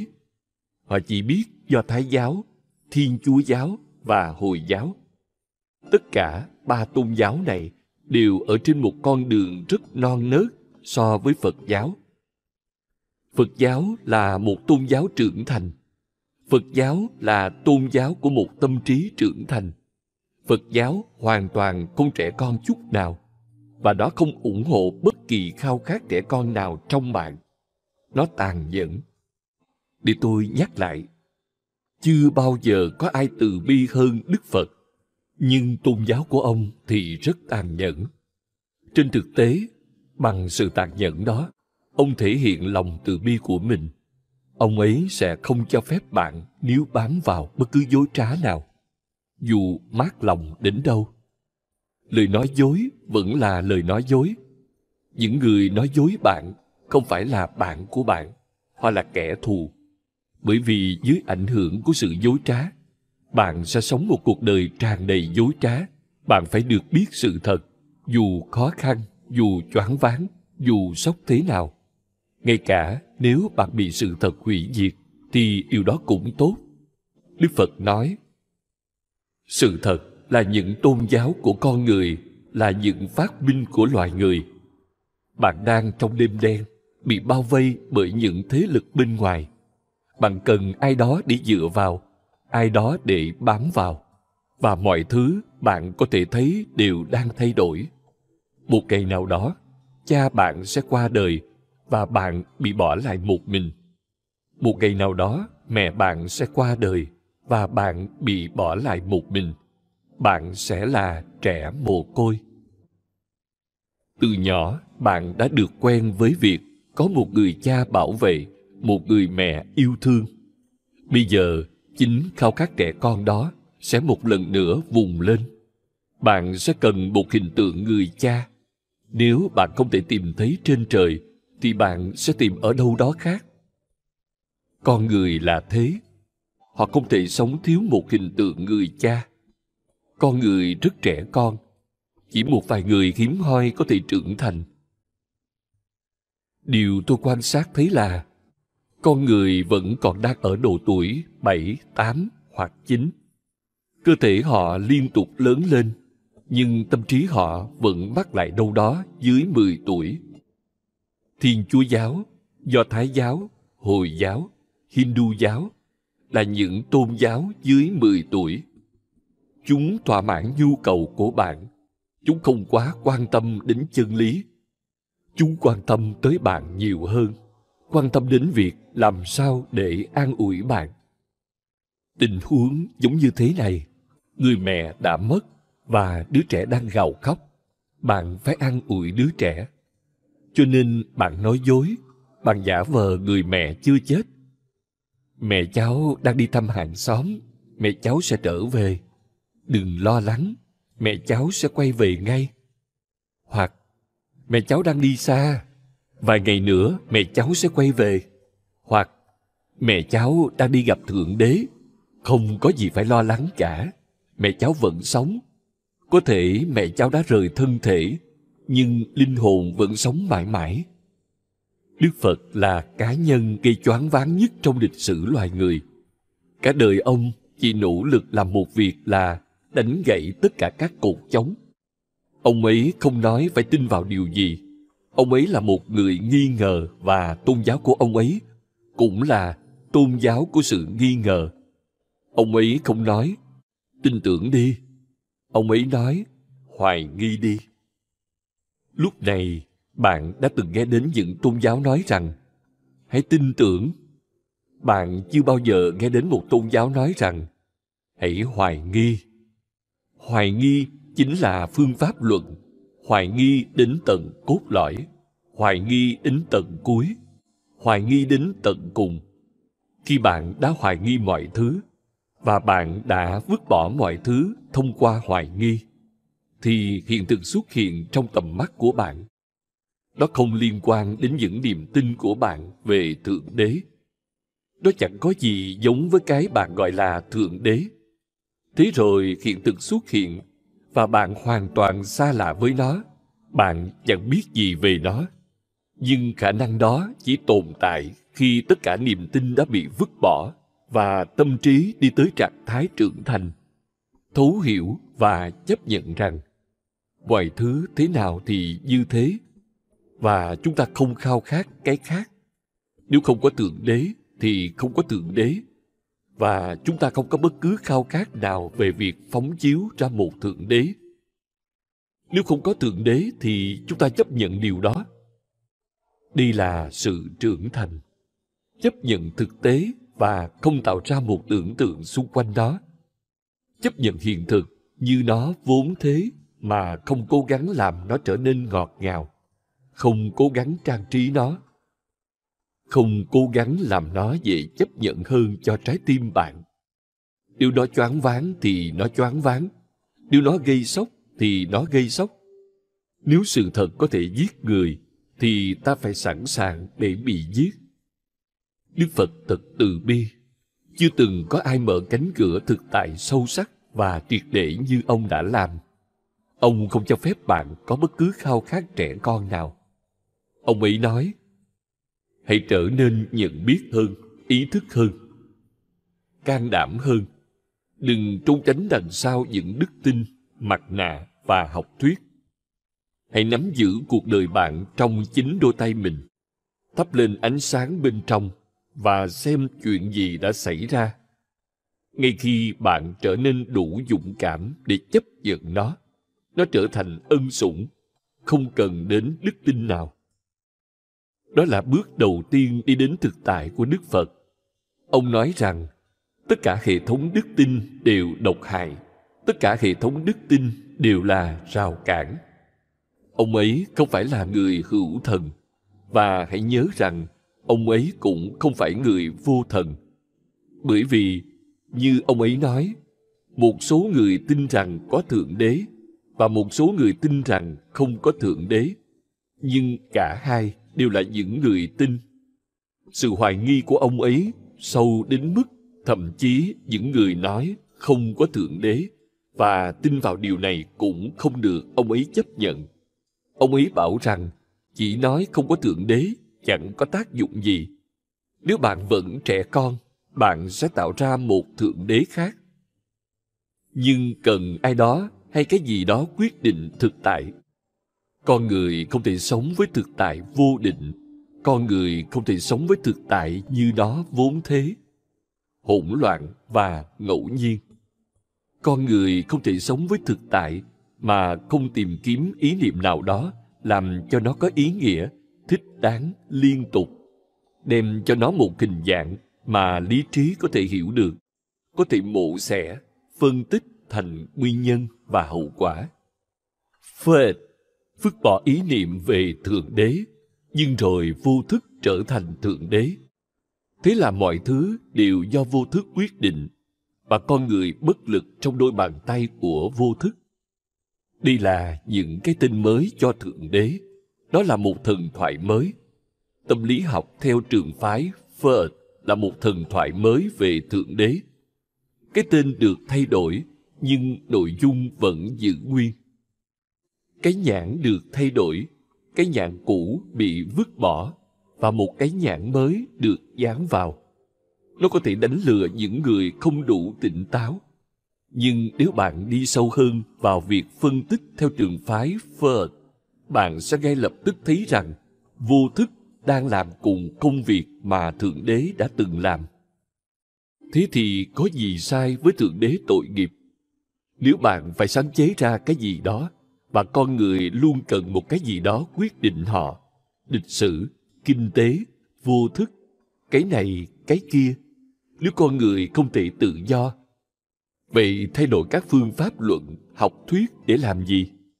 Chẳng để làm gì cả. Bạn có thể là người Hindu giáo, bạn có thể là người Hồi giáo, bạn có thể là người Thiên Chúa giáo, bạn có thể là người Do Thái giáo, cũng chẳng khác gì. Tâm trí bạn vẫn trẻ con, bạn vẫn chưa trưởng thành, bạn vẫn tìm kiếm, bạn tiếp tục tìm kiếm một hình tượng người cha, một ai đó ở nơi nào đó. Người có thể giải thích mọi thứ, người có thể trở thành sự giải thích tối thượng. Tâm trí trưởng thành là tâm trí không cần sự tìm kiếm nào, ngay cả khi không có sự giải thích tối thượng cho vạn vật. Đó là lý do tại sao Đức Phật nói Tôi không phải là một nhà siêu hình học. Ông không có những khái niệm siêu hình. Siêu hình học nghĩa là sự giải thích tối thượng về vạn vật. Và ông ấy không có sự giải thích tối thượng. Ông ấy không nói, tôi đã làm sáng tỏ được điều huyền bí. Ông ấy không nói, đây, tôi giao lại cho bạn chân lý.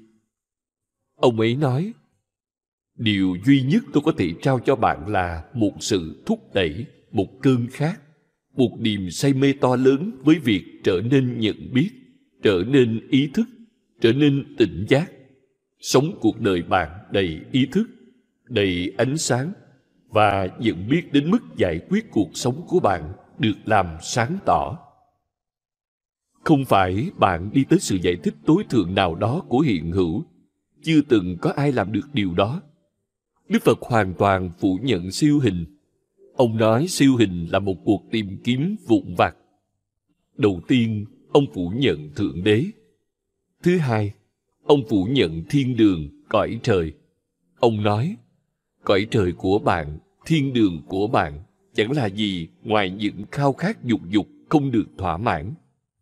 Những bản năng không được thỏa mãn được phóng chiếu vào một cuộc sống khác, một cuộc sống xa xôi nào đó cuộc sống sau cái chết và có vẻ như ông ấy hoàn toàn đúng nếu bạn nhìn những mô tả về cõi trời và thiên đường trong hồi giáo trong thiên chúa giáo trong do thái giáo bạn sẽ hiểu hoàn toàn những lời ông ấy nói cái gì vẫn còn chưa được thỏa mãn ở đây bạn tiếp tục phóng chiếu vào thế giới bên kia nhưng khao khát dường như không thay đổi Người Hindu nói có những cái cây tên là Kanbhavissa.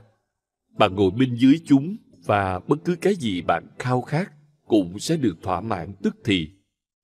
Bạn khao khát một người phụ nữ xinh đẹp, ngay lập tức cô ấy ở đó. Ở phương Tây, mới gần đây các bạn đã sáng chế ra cà phê uống liền và những thứ kiểu như vậy. Ấn Độ đã khám phá ra một cái cây cầu được ước thấy và hàng thế kỷ người ta đã tin vào nó. Cái cây có thể thỏa mãn ngay tức khắc, thực sự ngay lập tức mà không mất chút thời gian nào. Ý tưởng xuất hiện là thành hiện thực ngay, không mất một giây nào. Ý tưởng đồng nhất với hiện thực. Bạn khao khát một cô gái đẹp, có ngay. Bạn khao khát thức ăn ngon, có ngay. Bạn khao khát một chiếc giường êm ái để nghỉ ngơi, có ngay giờ thì chỉ còn là quá trình phân tích tâm lý đơn giản người kia không thỏa mãn trong cuộc sống và anh ta dành cả đời để tìm cách thỏa mãn song anh ta vẫn thấy không thể thỏa mãn cho nên anh ta phải phóng chiếu những khao khát của mình vào tương lai. Không phải trong tương lai chúng sẽ được thỏa mãn. Không thể thỏa mãn được những khao khát như vậy. Đức phật đã nói, bản chất của khao khát là không bao giờ được thỏa mãn. Dù bạn làm gì đi chăng nữa, bất kể bạn làm gì với nó nó vẫn không được thỏa mãn. Đó là bản chất nội tại của khao khát khao khát không bao giờ được thỏa mãn Cho nên, bạn có thể ngồi dưới một cái cây cầu được ước thấy, nhưng sẽ chẳng có tác dụng gì. Nhiều lần bạn có thể cảm thấy khao khát của bạn được thỏa mãn, nhưng nó lại xuất hiện trở lại. Nó cứ tiếp tục xuất hiện đi, xuất hiện lại vô hạn. Tất cả cõi trời và thiên đường của người Thiên Chúa giáo, người Hồi giáo, người Do Thái giáo, người Hindu giáo đều chẳng là gì ngoài những khao khát chưa được thỏa mãn, những khao khát bị kìm nén, những khao khát thất bại được phóng chiếu. Tất nhiên, chúng an ủi con người rất nhiều. Nếu bạn không thể thỏa mãn chúng ở chỗ này, thì bạn sẽ có thể thỏa mãn ở chỗ khác. Sớm hay muộn, bạn sẽ vươn tới Thượng Đế. Điều duy nhất bạn phải làm là tiếp tục cầu xin ông ta, tiếp tục quỳ xuống trước hình ảnh ý niệm hay lý tưởng nào đó và làm cho ông ta vui vẻ. Hãy làm cho thượng đế vui vẻ và rồi bạn sẽ gặt hái được một mùa bội thu khoái lạc và sự vừa lòng. Đó sẽ là món quà thượng đế tặng cho bạn vì những lời cầu nguyện của bạn vì sự kính trọng của bạn vì sự đầu hàng liên tục của bạn vì hết lần này đến lần khác, bạn chạm chân ông ta. Vì sự vâng lời của bạn, đó sẽ là phần thưởng. Tất nhiên, phần thưởng là sau khi chết, bởi vì ngay cả những tu sĩ xảo quyệt cũng không thể đánh lừa bạn trong kiếp sống này. Ngay cả họ cũng không thể đánh lừa được. Họ biết rằng khao khát sẽ không bao giờ được thỏa mãn. Cho nên, họ phải sáng chế ra một thế giới bên kia chẳng ai biết thế giới bên kia, nhưng con người có thể bị lừa rất dễ dàng. Nếu ai đó tới và nói với bạn, thượng đế có thể thỏa mãn khao khát của bạn ở đây và bây giờ, thì người ta khó có thể chứng minh được. Bởi vì chưa bao giờ khao khát của con người được thỏa mãn ở đây và bây giờ. Khi đó, thượng đế của họ sẽ bị đe dọa họ đã sáng chế ra một công cụ rất xảo quyệt. Họ nói, sau kiếp sống này tượng đế của bạn không đủ quyền năng để thỏa mãn những khao khát của bạn ở đây hay sao? Tượng đế của bạn không đủ quyền năng để tạo ra những cái cây cầu được ước thấy trên trái đất hay sao? Tượng đế của bạn không đủ mạnh mẽ để làm gì đó khi con người đang sống hay sao? Nếu ông ta không thể thỏa mãn điều gì ở đây, có gì chứng minh rằng ông ta sẽ thỏa mãn được điều gì đó ở thế giới bên kia? Đức phật nói, hãy nhìn vào bản chất của khao khát. Hãy quan sát sự vận động của khao khát. Nó rất tinh tế, và bạn sẽ có thể thấy hai điều. Thứ nhất, bản chất của khao khát là không thể được thỏa mãn. Và thứ hai khoảnh khắc bạn hiểu rằng khao khát là không thể được thỏa mãn. Khao khát sẽ biến mất và bạn không còn khao khát nữa. Đó là trạng thái của bình an, tĩnh lặng, yên ổn. Đó là trạng thái của sự thỏa mãn. Con người không bao giờ đạt tới thỏa mãn thông qua khao khát. Họ chỉ có thể đạt tới thỏa mãn bằng cách vượt qua khao khát khao khát là một cơ hội to lớn để bạn thấu hiểu hoạt động tâm trí của chính mình. Nó vận hành ra sao? Cơ chế của nó là gì? Và khi bạn đã thấu hiểu, thì trong chính sự thấu hiểu đó là sự chuyển hóa. Khao khát biến mất, không để lại dấu vết nào. Và khi bạn không có khao khát, không khao khát bất cứ điều gì, bạn thỏa mãn. Không phải bạn thỏa mãn khao khát mà khi bạn vượt qua khao khát thì bạn thỏa mãn.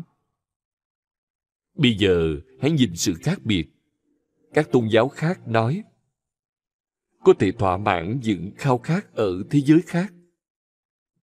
Những người trần tục nói, có thể thỏa mãn những khao khát ở đây. Bạn có thể thỏa mãn những khao khát của mình. Hãy tranh đấu quyết liệt. Đó là cái phương tây đang làm, tranh đấu, ganh đua thành công bằng đủ mọi thủ đoạn và phương pháp. Thu tóm thật nhiều giàu sang, thật nhiều quyền lực. Đó là cái mà các chính trị gia trên khắp thế giới đang làm. Hãy trở nên quyền lực hơn và những khao khát của bạn sẽ được thỏa mãn. Đó là cái mà các nhà khoa học nói. Họ nói rằng chỉ cần phát minh thêm vài công nghệ nữa là thiên đường sẽ hiện ra ngay. Còn các tôn giáo của bạn thì nói gì? Họ chẳng nói điều gì khác. Họ nói, những khao khát có thể được thỏa mãn, nhưng không phải ở cuộc đời này, mà ở thế giới bên kia. Đó là khác biệt duy nhất giữa những người được gọi là duy vật và những người được gọi là tôn giáo. Đối với đức phật, cả hai đều là duy vật và với tôi cũng vậy, cả hai đều là duy vật. Những người mà bạn gọi là tôn giáo và những người mà bạn gọi là phi tôn giáo, cả hai đều ở trên cùng một chiếc thuyền. Chẳng có một chút khác biệt nào. Thái độ của họ giống nhau, cách tiếp cận của họ giống nhau. Đức phật thể hiện tính tôn giáo khi ông ấy nói, khao khát không thể được thỏa mãn bạn phải nhìn vào trong khao khát. Khao khát chưa bao giờ được thỏa mãn. Dù là ở đây hay ở nơi nào đó khác, chưa bao giờ. Nó chưa từng xảy ra và sẽ không bao giờ xảy ra, bởi vì đó không phải bản chất của khao khát. Khao khát là gì? Bạn đã bao giờ nhìn vào tâm trí khao khát của mình chưa? Bạn đã bao giờ chạm trán với nó chưa? Bạn đã bao giờ thử trầm tư mặc tưởng về nó chưa? Khao khát là gì? Bạn khao khát một ngôi nhà nào đó. Bạn làm việc để có nó. Bạn làm việc chăm chỉ. Bạn phá hủy các cuộc đời bạn vì nó. Thế rồi, bạn có ngôi nhà, nhưng có thỏa mãn không? Ngay khi có ngôi nhà, đột nhiên bạn cảm thấy trống rỗng.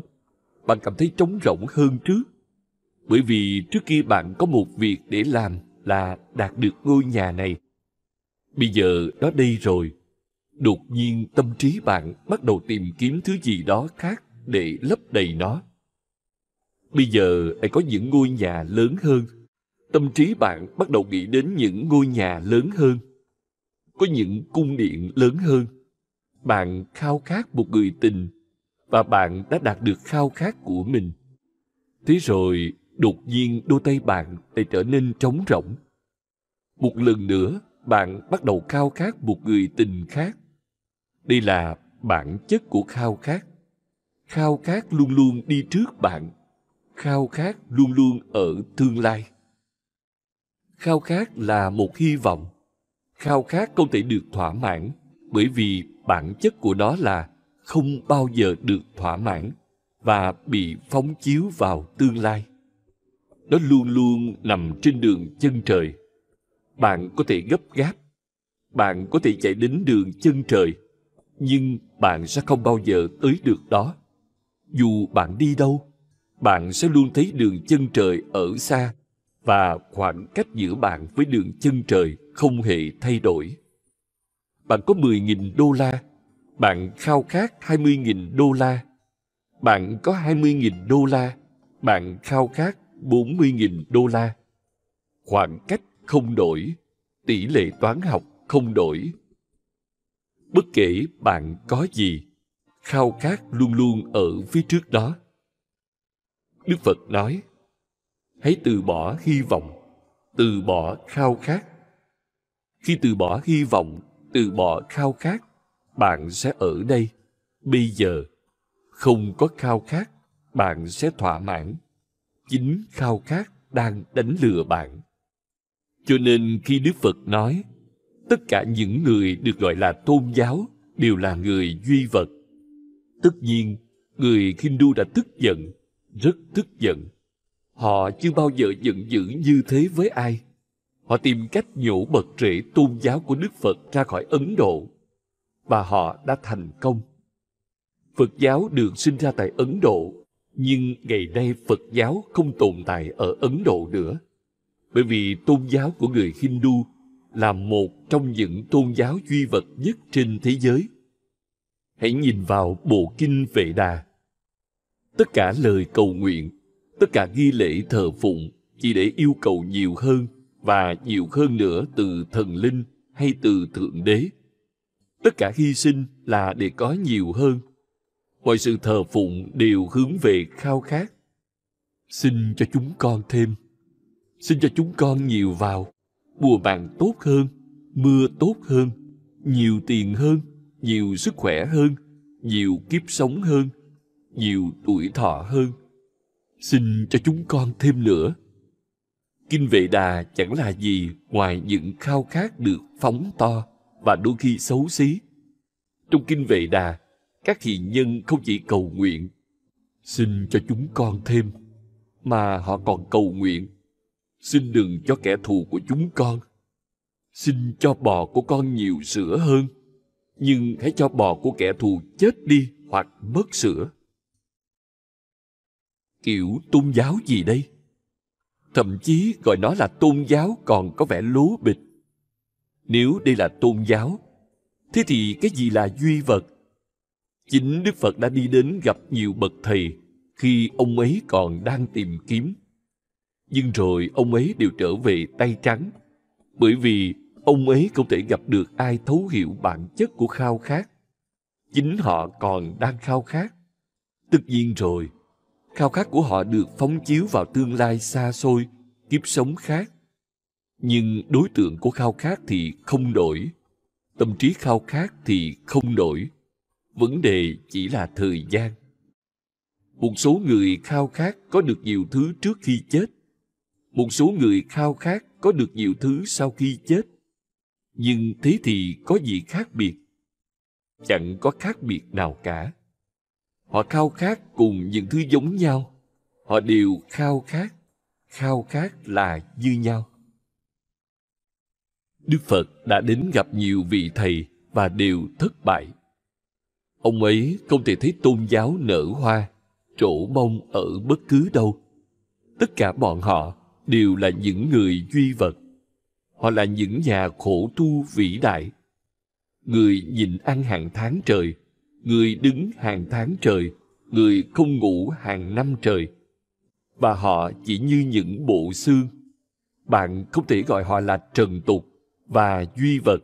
Nếu bạn nhìn vào thân xác họ nhưng nhìn vào tâm trí họ, hỏi họ, tại sao ông nhịn ăn? Tại sao ông cố gắng nhiều thế? Vì cái gì? Thì khao khát xuất đầu lộ diện để đạt tới thiên đường, tới cõi trời, để có sự hài lòng vĩnh cửu ở thế giới bên kia. Hãy lắng nghe logic của họ và tất cả họ đều sẽ nói, ở đây mọi thứ là phù du. Cuộc sống này là tạm thời. Ngay cả nếu bạn đạt được thứ gì đó, thì tất cả cũng sẽ bị lấy đi khi bạn chết. Vậy có tác dụng gì? Cuộc sống này không phải là vĩnh hằng. Chúng tôi đang tìm kiếm điều gì đó sẽ tồn tại mãi mãi. Chúng tôi theo đuổi sự bất tử. Chúng tôi theo đuổi sự hài lòng tuyệt đối. Những người đang chạy theo những khao khát ở đây trong cuộc đời này là những kẻ ngốc. Bởi vì cái chết sẽ lấy đi mọi thứ.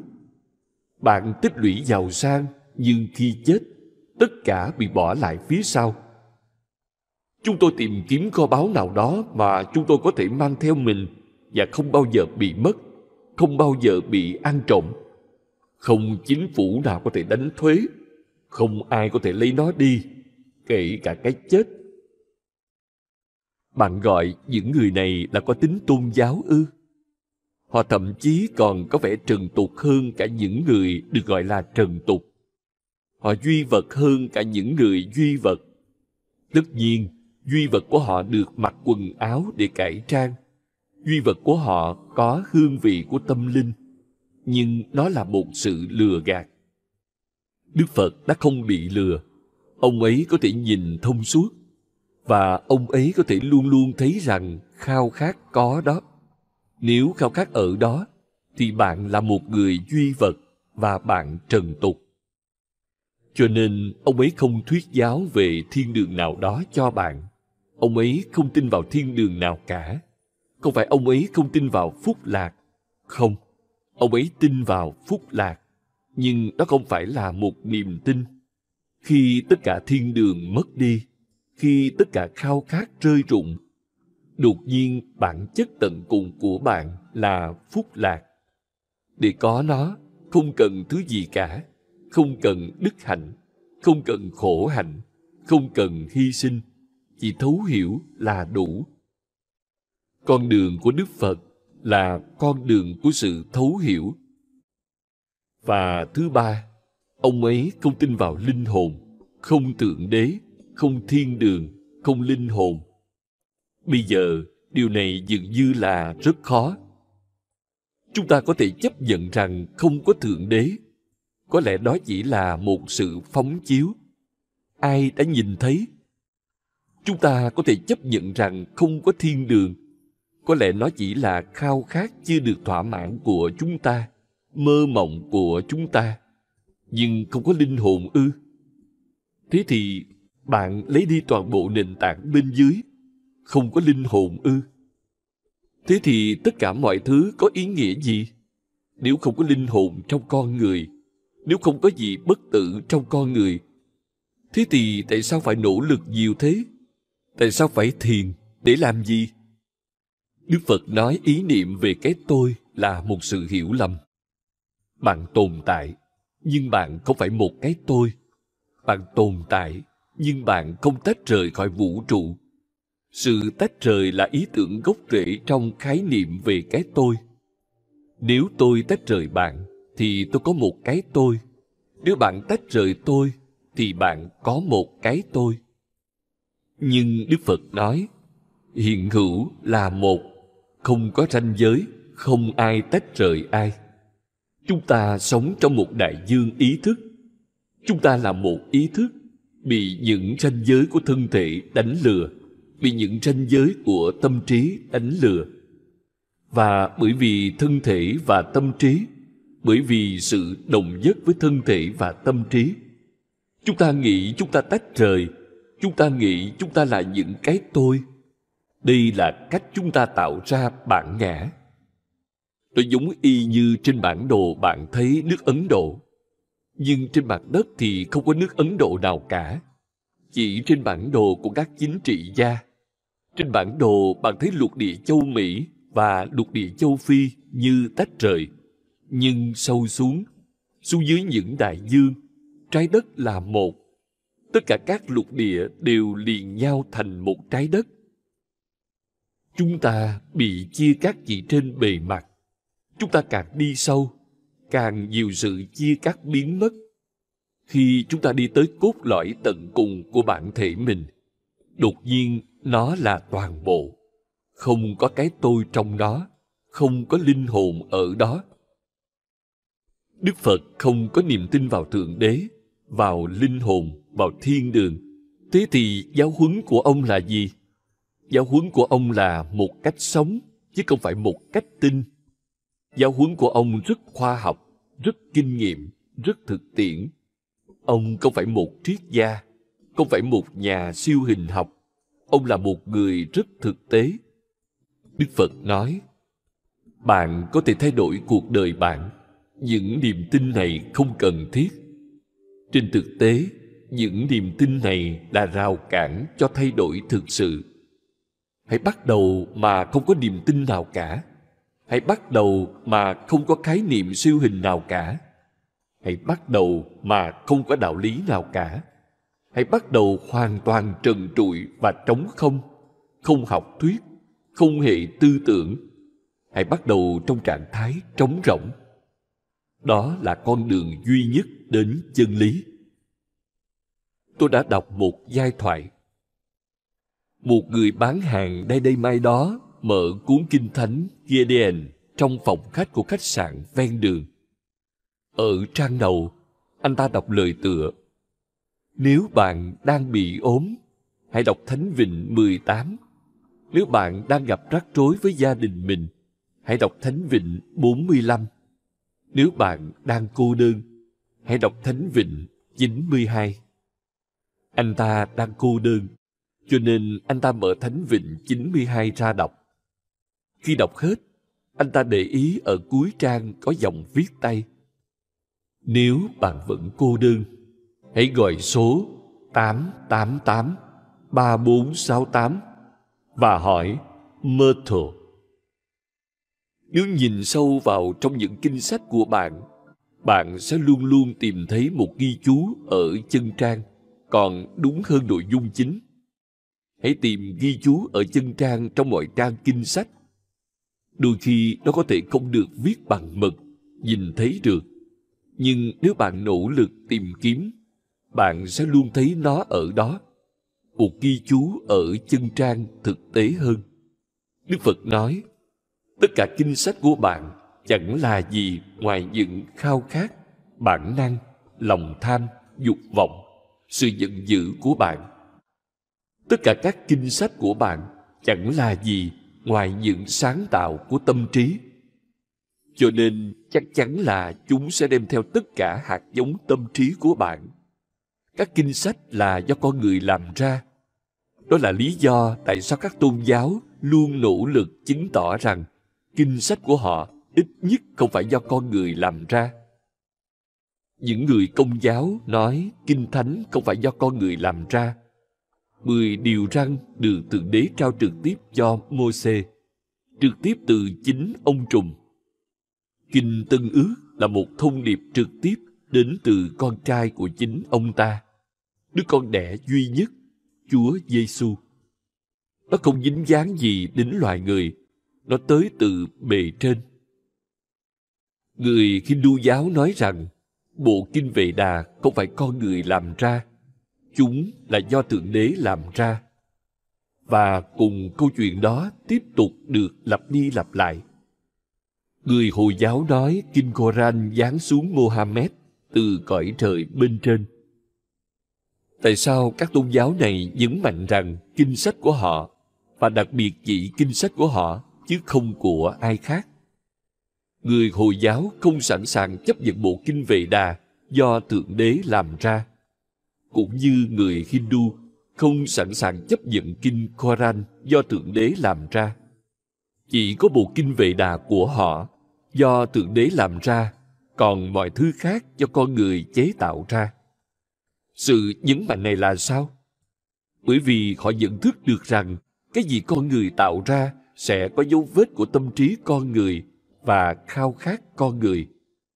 Đức Phật nói rằng tất cả kinh sách đều do con người làm ra và ông ấy đúng. Ông hoàn toàn không phải một người cuồng tín. Ông không thuộc về quốc gia nào và ông không thuộc về chủng tộc nào. Ông không thuộc về tôn giáo nào, môn phái nào. Ông ấy đơn giản là một tia sáng chiếu lên chính mình. Và bất cứ điều gì ông ấy đã nói đều là tuyên bố thuần khiết nhất về chân lý từng được đưa ra. Một người bạn đã gửi cho tôi giai thoại đẹp đẽ này. Một trong các thủ lĩnh tôn giáo ở Ireland được các môn đồ yêu cầu lựa chọn một nơi phù hợp để an táng và tưởng niệm thi hài của ông ta. Một cuộc thánh chiến đang được khởi động và mạng sống của ông ta bị đe dọa. Ba kế hoạch riêng biệt được đề trình cho ông ta và trước sự thất kinh của hội đồng, ông ta chọn kế hoạch ít đắt đỏ nhất. Người ta hỏi ông, tại sao ông lại chọn như vậy? Tại sao ông lựa chọn nơi yên nghỉ khiêm tốn này khi mà hai thiết kế còn lại là những lăng mộ tráng lệ? Nào, các bạn thân mến của tôi, ông ta bảo họ, tôi cảm kích sự hào phóng của các bạn. Nhưng toàn bộ phí tổn này có đáng không? Khi tôi chẳng mong mình còn trong lăng mộ được quá ba ngày. Kiểu khẳng định giáo điều này bạn sẽ không bao giờ tìm thấy ở Đức Phật Ông rất ngập ngừng. Chỉ có một cái tên nữa cũng ngập ngừng như thế, và đó là Lão Tử. Hai người này luôn ngập ngừng. Đôi khi, vì sự ngập ngừng của họ, họ có thể không gây ấn tượng cho bạn, bởi vì bạn bị rối trí. Bạn cần ai đó quả quyết để bạn có thể trông cậy vào. Thế nên những người cuồng tính gây ấn tượng cho bạn Họ có thể chẳng có gì để nói, nhưng họ đập bàn rất nhiều. Họ làm loạn đến mức chính cái náo loạn đó của họ cho bạn cảm giác rằng họ hẳn phải biết. Nếu không thì làm sao họ có thể chắc chắn như thế? Vài môn phái tôn giáo đưa ra những khẳng định giáo điều đến mức họ tạo ra một cảm giác chắc chắn và những người đối trí cần sự chắc chắn. Khi đến gặp một vị Phật, bạn có thể không bị ấn tượng ngay lập tức bởi vì ông ấy sẽ ngập ngừng, ông ấy sẽ không quả quyết điều gì. Ông ấy biết nhiều hơn thế. Ông ấy biết rằng cuộc sống không thể bị giới hạn trong tuyên bố nào đó. Và tất cả các tuyên bố đều phiến diện. Không tuyên bố nào chứa đựng toàn thể chân lý. Cho nên làm sao bạn có thể chắc chắn về nó? Ông ấy sẽ luôn giữ trạng thái tương đối. Cả hai bậc thầy vĩ đại của Ấn Độ là Đức Phật và Mahavira đều tương đối một cách sâu sắc. Einstein khám phá ra nó muộn hơn. Einstein mang tính tương đối vào thế giới của khoa học. Trước Einstein, các nhà khoa học đều chắc chắn, chắc chắn một cách giáo điều, chắc chắn một cách tuyệt đối. Einstein mang tính tương đối và khiêm nhường đến cho khoa học. Ông ấy mang chân lý đến cho khoa học. Đức Phật và Mahavira đã làm điều này ở Ấn Độ. Họ đem đến tính tương đối, khái niệm cho rằng không thể quả quyết về chân lý một cách toàn bộ, không bao giờ có thể chắc chắn về nó. Cùng lắm, chúng ta chỉ có thể gợi ý về nó mà thôi. Gợi ý thì phải gián tiếp, không thể chỉ đích xác nó. Nó quá rộng lớn, quá mênh mông. Việc chúng ta, những con người yếu ớt, ngập ngừng là hết sức tự nhiên. Thái độ ngập ngừng này cho thấy sự tỉnh giác. Bạn sẽ luôn luôn thấy là những người dốt nát thì giáo điều. Càng dốt nát lại càng giáo điều. Đây là một trong những bất hạnh lớn lao nhất trên thế giới. Kẻ ngốc chắc chắn tuyệt đối, còn người sáng suốt thì ngập ngừng. Đức Phật ngập ngừng. Do đó, nếu bạn muốn thấu hiểu ông, bạn sẽ phải tỉnh giác và cởi mở trong việc lắng nghe. Ông ấy không trao toàn bộ chân lý cho bạn. Ông ấy chỉ gợi ý nó. Cùng lắm chỉ là những dấu hiệu và chúng cũng vô cùng vi tế. Như tôi đã nói với bạn, Đức Phật rất thực tế. Ông không bao giờ bay lên cao vào siêu hình học. Ông ấy không bao giờ giới thiệu. Trên thực tế, ông không có mở đầu cho các phát biểu của mình. Ông ấy phát biểu trực tiếp, ngay tức thì, đơn giản hết mức có thể. Đôi khi, những phát biểu của ông dường như không có bất cứ chiều sâu thâm thúy nào. Chúng là thế. Nhưng ông không vòng vo, ông không làm loạn lên về nó. Tôi đã nghe. Cô ấy là một cô gái trẻ ngọt ngào. Anh ấy là giám đốc đang thăng tiến nhanh trong một công ty quảng cáo nổi tiếng. Mọi người nghĩ đó là một cuộc hôn nhân lý tưởng.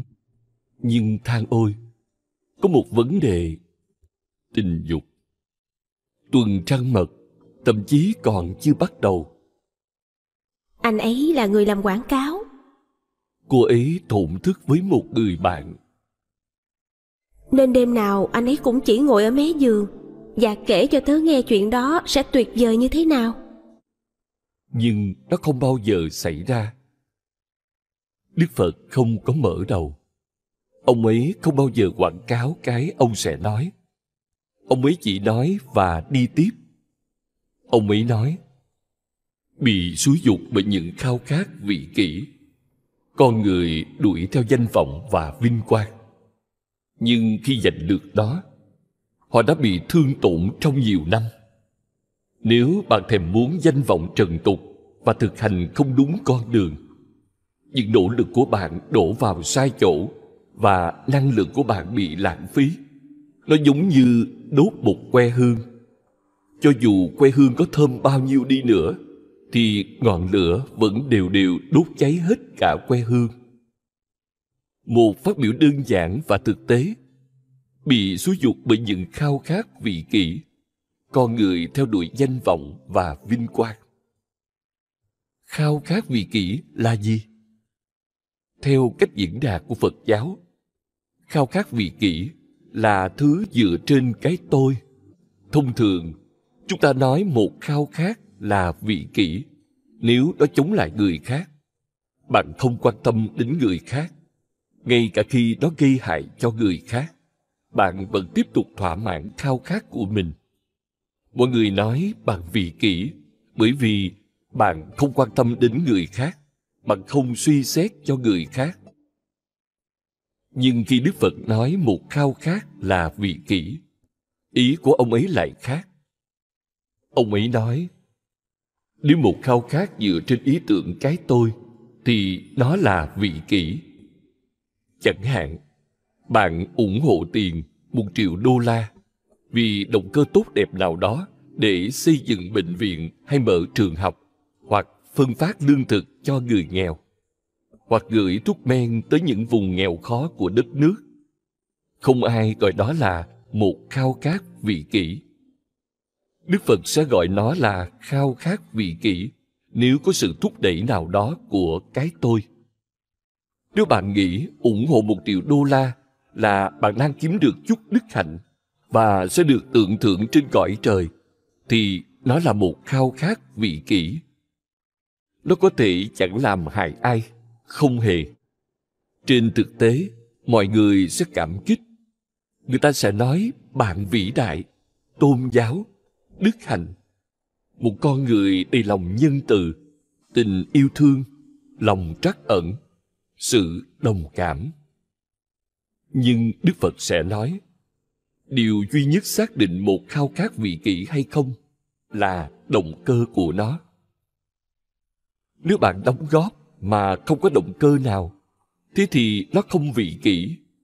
Nếu có bất kỳ động cơ nào ẩn giấu đâu đó, dù có ý thức hay không có ý thức, nếu bạn sẽ kiếm được cái gì đó từ nó, ở đây hay sau này, thì nó là một khao khát vị kỷ. Cái gì tới từ cái tôi thì là một khao khát vị kỷ. Cái gì tới như là một phần của bản ngã thì là một khao khát vị kỷ. Nếu bạn thiền chỉ để đạt tới cái tôi, thì nó là một khao khát vị kỷ. Đức phật đã nói với các đệ tử của mình, mỗi khi các bạn thiền, sau mỗi lần thiền, hãy dâng tất cả những gì thu được từ thiền cho vũ trụ. Nếu các bạn thấy phúc lạc, rút nó trở lại vào vũ trụ. Đừng mang nó theo như một kho báu nếu các bạn đang cảm thấy rất hạnh phúc, chia sẻ nó ngay lập tức. Đừng bị trói buộc vào nó. Bằng không, thiền tự nó sẽ trở thành một tiến trình mới của cái tôi. Và thiền tối thượng không phải một tiến trình của cái tôi. Thiền tối thượng là một tiến trình ngày càng làm mất đi cái tôi, trở nên không có cái tôi nữa. Nó là sự biến mất của cái tôi. Đức phật nói bị xúi dục bởi những khao khát vị kỷ. Con người đuổi theo danh vọng và vinh quang. Nhưng khi giành được nó, họ đã bị thương tổn trong nhiều năm. Nhìn xem, bạn có thể đạt được danh vọng, vinh quang, quyền lực, uy thế, địa vị trên thế giới. Nhưng bạn đang làm gì? Bạn có nhận biết không? Bạn đang lãng phí một cơ hội to lớn vì một thứ hoàn toàn vô nghĩa. Bạn đang thu thập rác rưởi và phá hủy thời gian của chính mình năng lượng cuộc sống của chính mình. Ông ấy nói, nếu bạn thèm muốn danh vọng trần tục và thực hành không đúng con đường, đức phật luôn luôn gọi tôn giáo của mình là con đường. Dhamma chỉ là con đường. Ông ấy nói đừng quan tâm đích đến đích đến sẽ tự lo.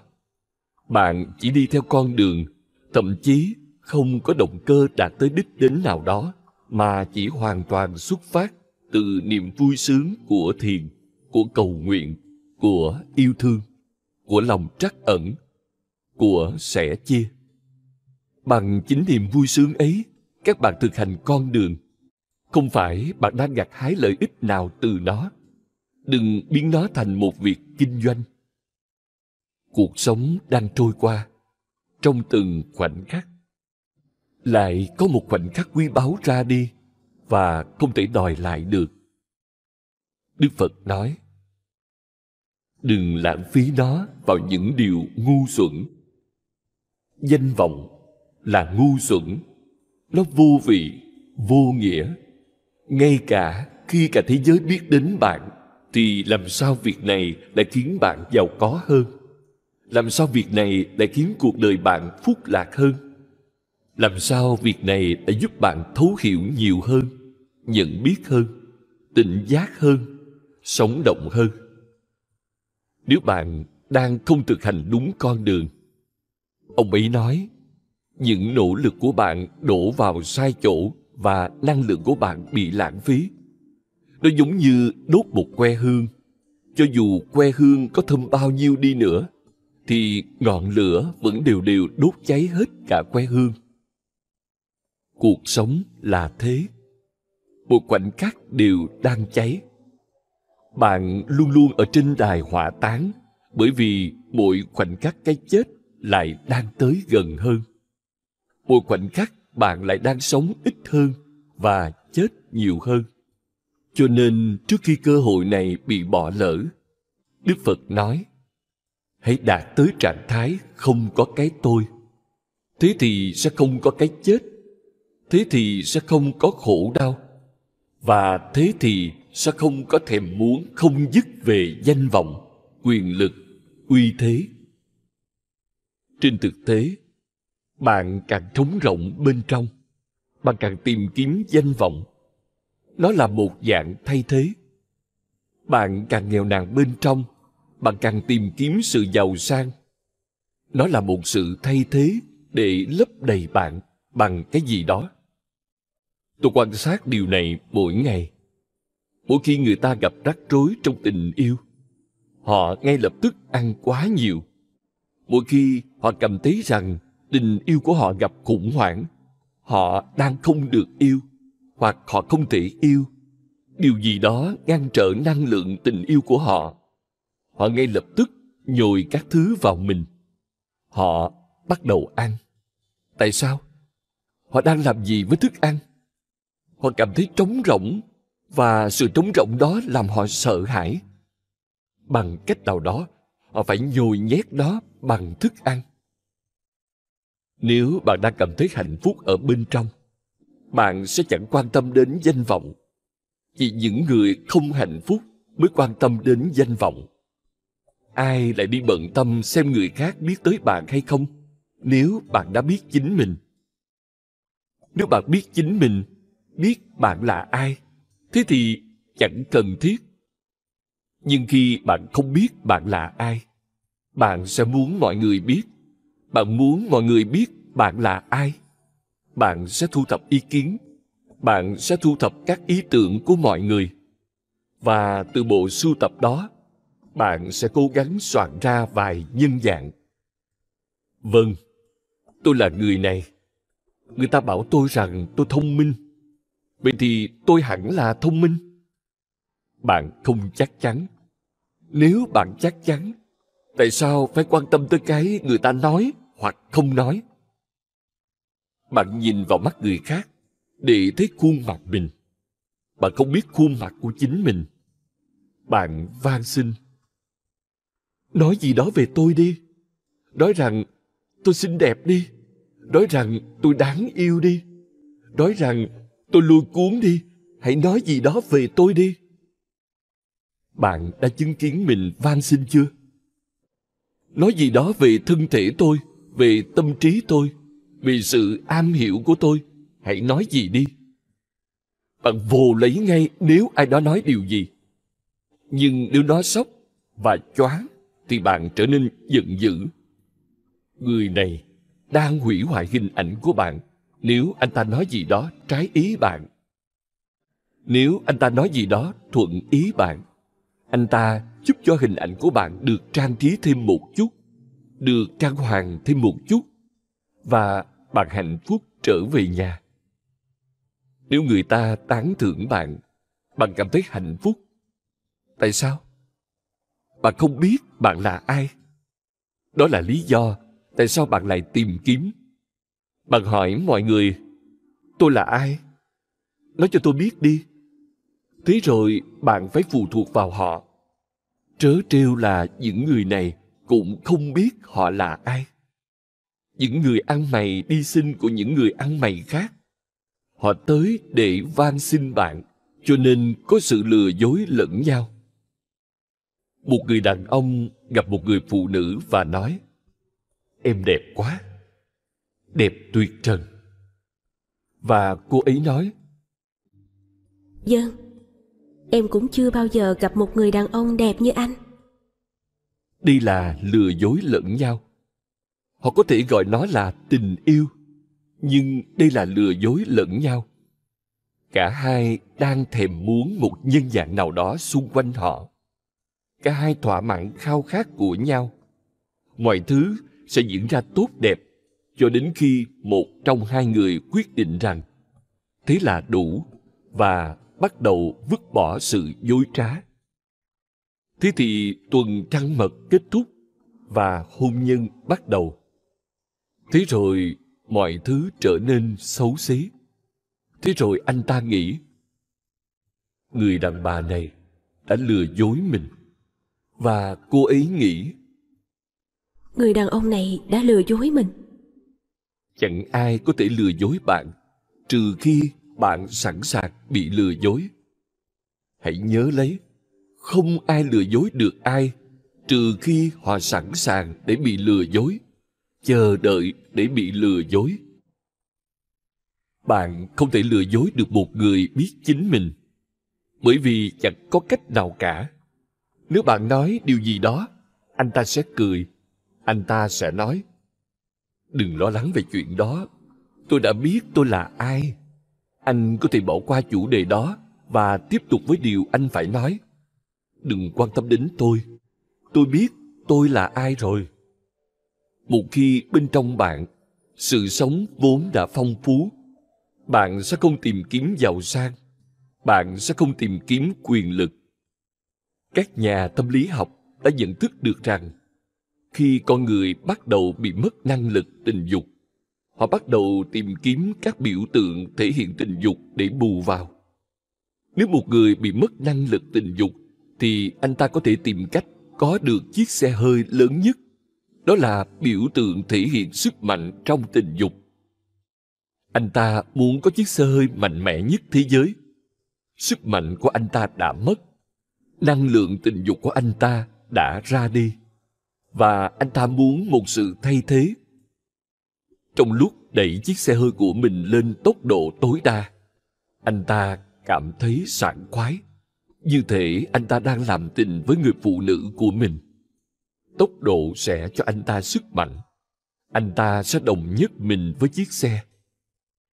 Các nhà tâm lý học đã quan sát hiện tượng này suốt nhiều năm.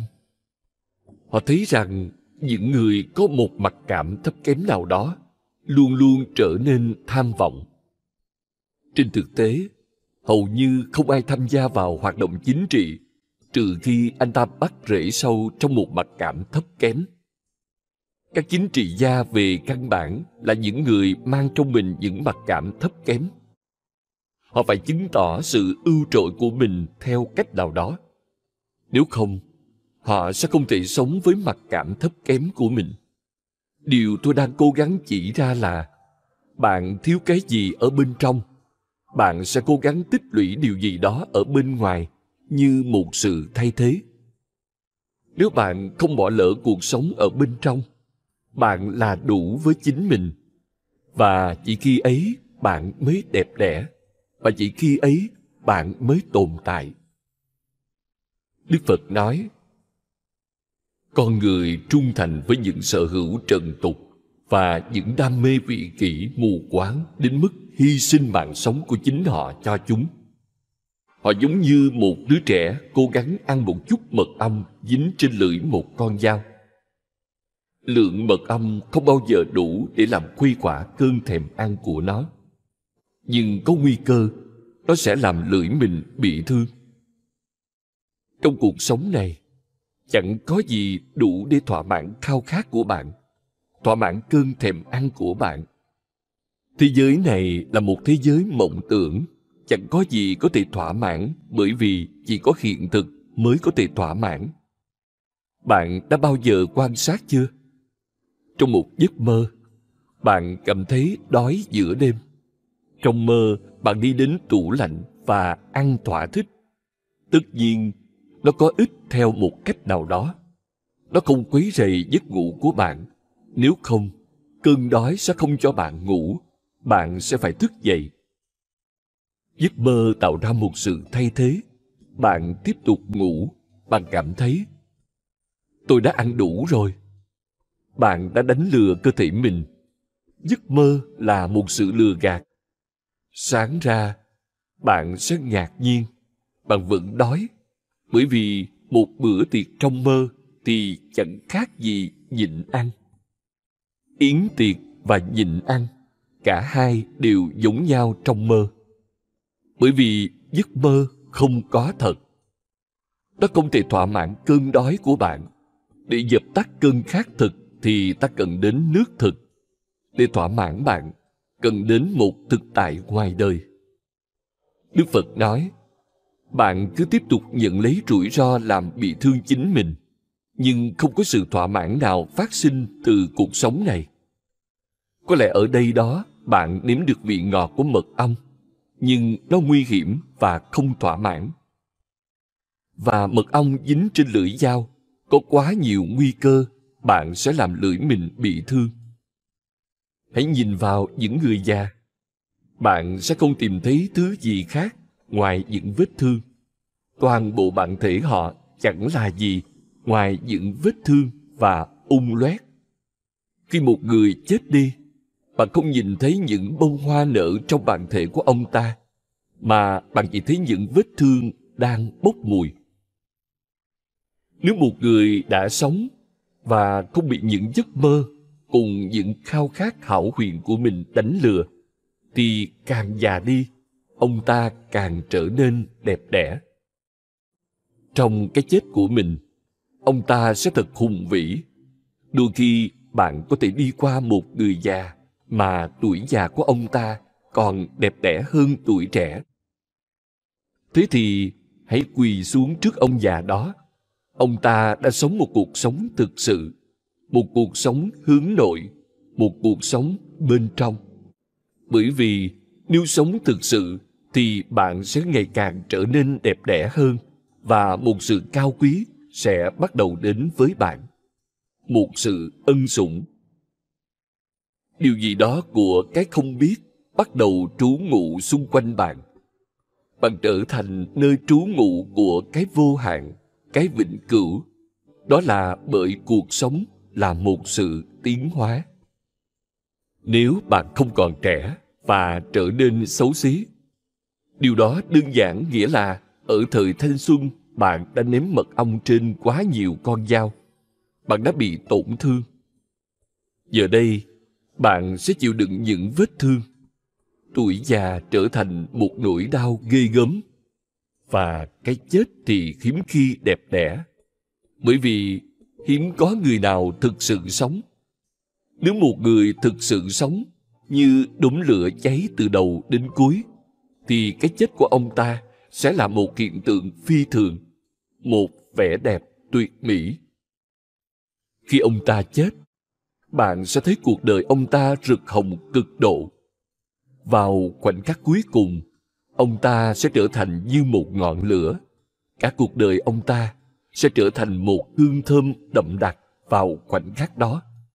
Một sự chói sáng vĩ đại sẽ xuất hiện trong bản thể của ông ta. Trước khi ông ta rời đi, ông ta sẽ để lại phía sau mình một hồi ức. Đó là điều đã xảy ra khi đức phật rời bỏ thế giới. Đó là điều đã xảy ra khi mahavira rời bỏ thế giới. Chúng ta đã không quên được họ. Không phải vì họ là những chính trị gia vĩ đại hay những người quyền lực. Họ chẳng là ai cả. Nhưng chúng ta không thể quên họ. Quên họ là điều bất khả thi. Về mặt lịch sử thì họ chẳng làm gì. Chúng ta gần như có thể bỏ họ khỏi lịch sử chúng ta loại họ ra ngoài lịch sử mà chẳng mất gì. Trên thực tế, họ không bao giờ hiện diện trong dòng lịch sử chính thống. Họ ở bên rìa của nó, nhưng quên họ là điều bất khả thi. Những khoảnh khắc cuối cùng của họ đã để lại một vần hào quang cho loài người. Ánh sáng rực rỡ cuối cùng của họ đã cho chúng ta thấy những khả năng của chính chúng ta, những tiềm năng vô tận của chúng ta. Thấy và tin Đức Phật nói đi nói lại với các đệ tử của ông. Ihi Pasiko, hãy đến và nhìn. Họ là những người khoa học. Phật giáo là tôn giáo khoa học trên trái đất. Cho nên, nó đang mở rộng trên thế giới mỗi ngày. Khi thế giới trở nên thông minh hơn, Đức Phật sẽ trở nên ngày một quan trọng. Chắc chắn là như vậy. Khi ngày càng có nhiều người đến để biết về khoa học đức phật sẽ có sức dẫn dụ to lớn. Bởi vì ông ấy sẽ thuyết phục tâm trí khoa học. Bởi vì ông ấy nói những điều tôi đang nói có thể được thực hành và tôi không bảo bạn hãy tin nó tôi bảo hãy thí nghiệm nó trải nghiệm nó. Và chỉ khi bạn tự mình cảm nhận được thì hãy tin nó. Nếu không thì không cần thiết phải tin.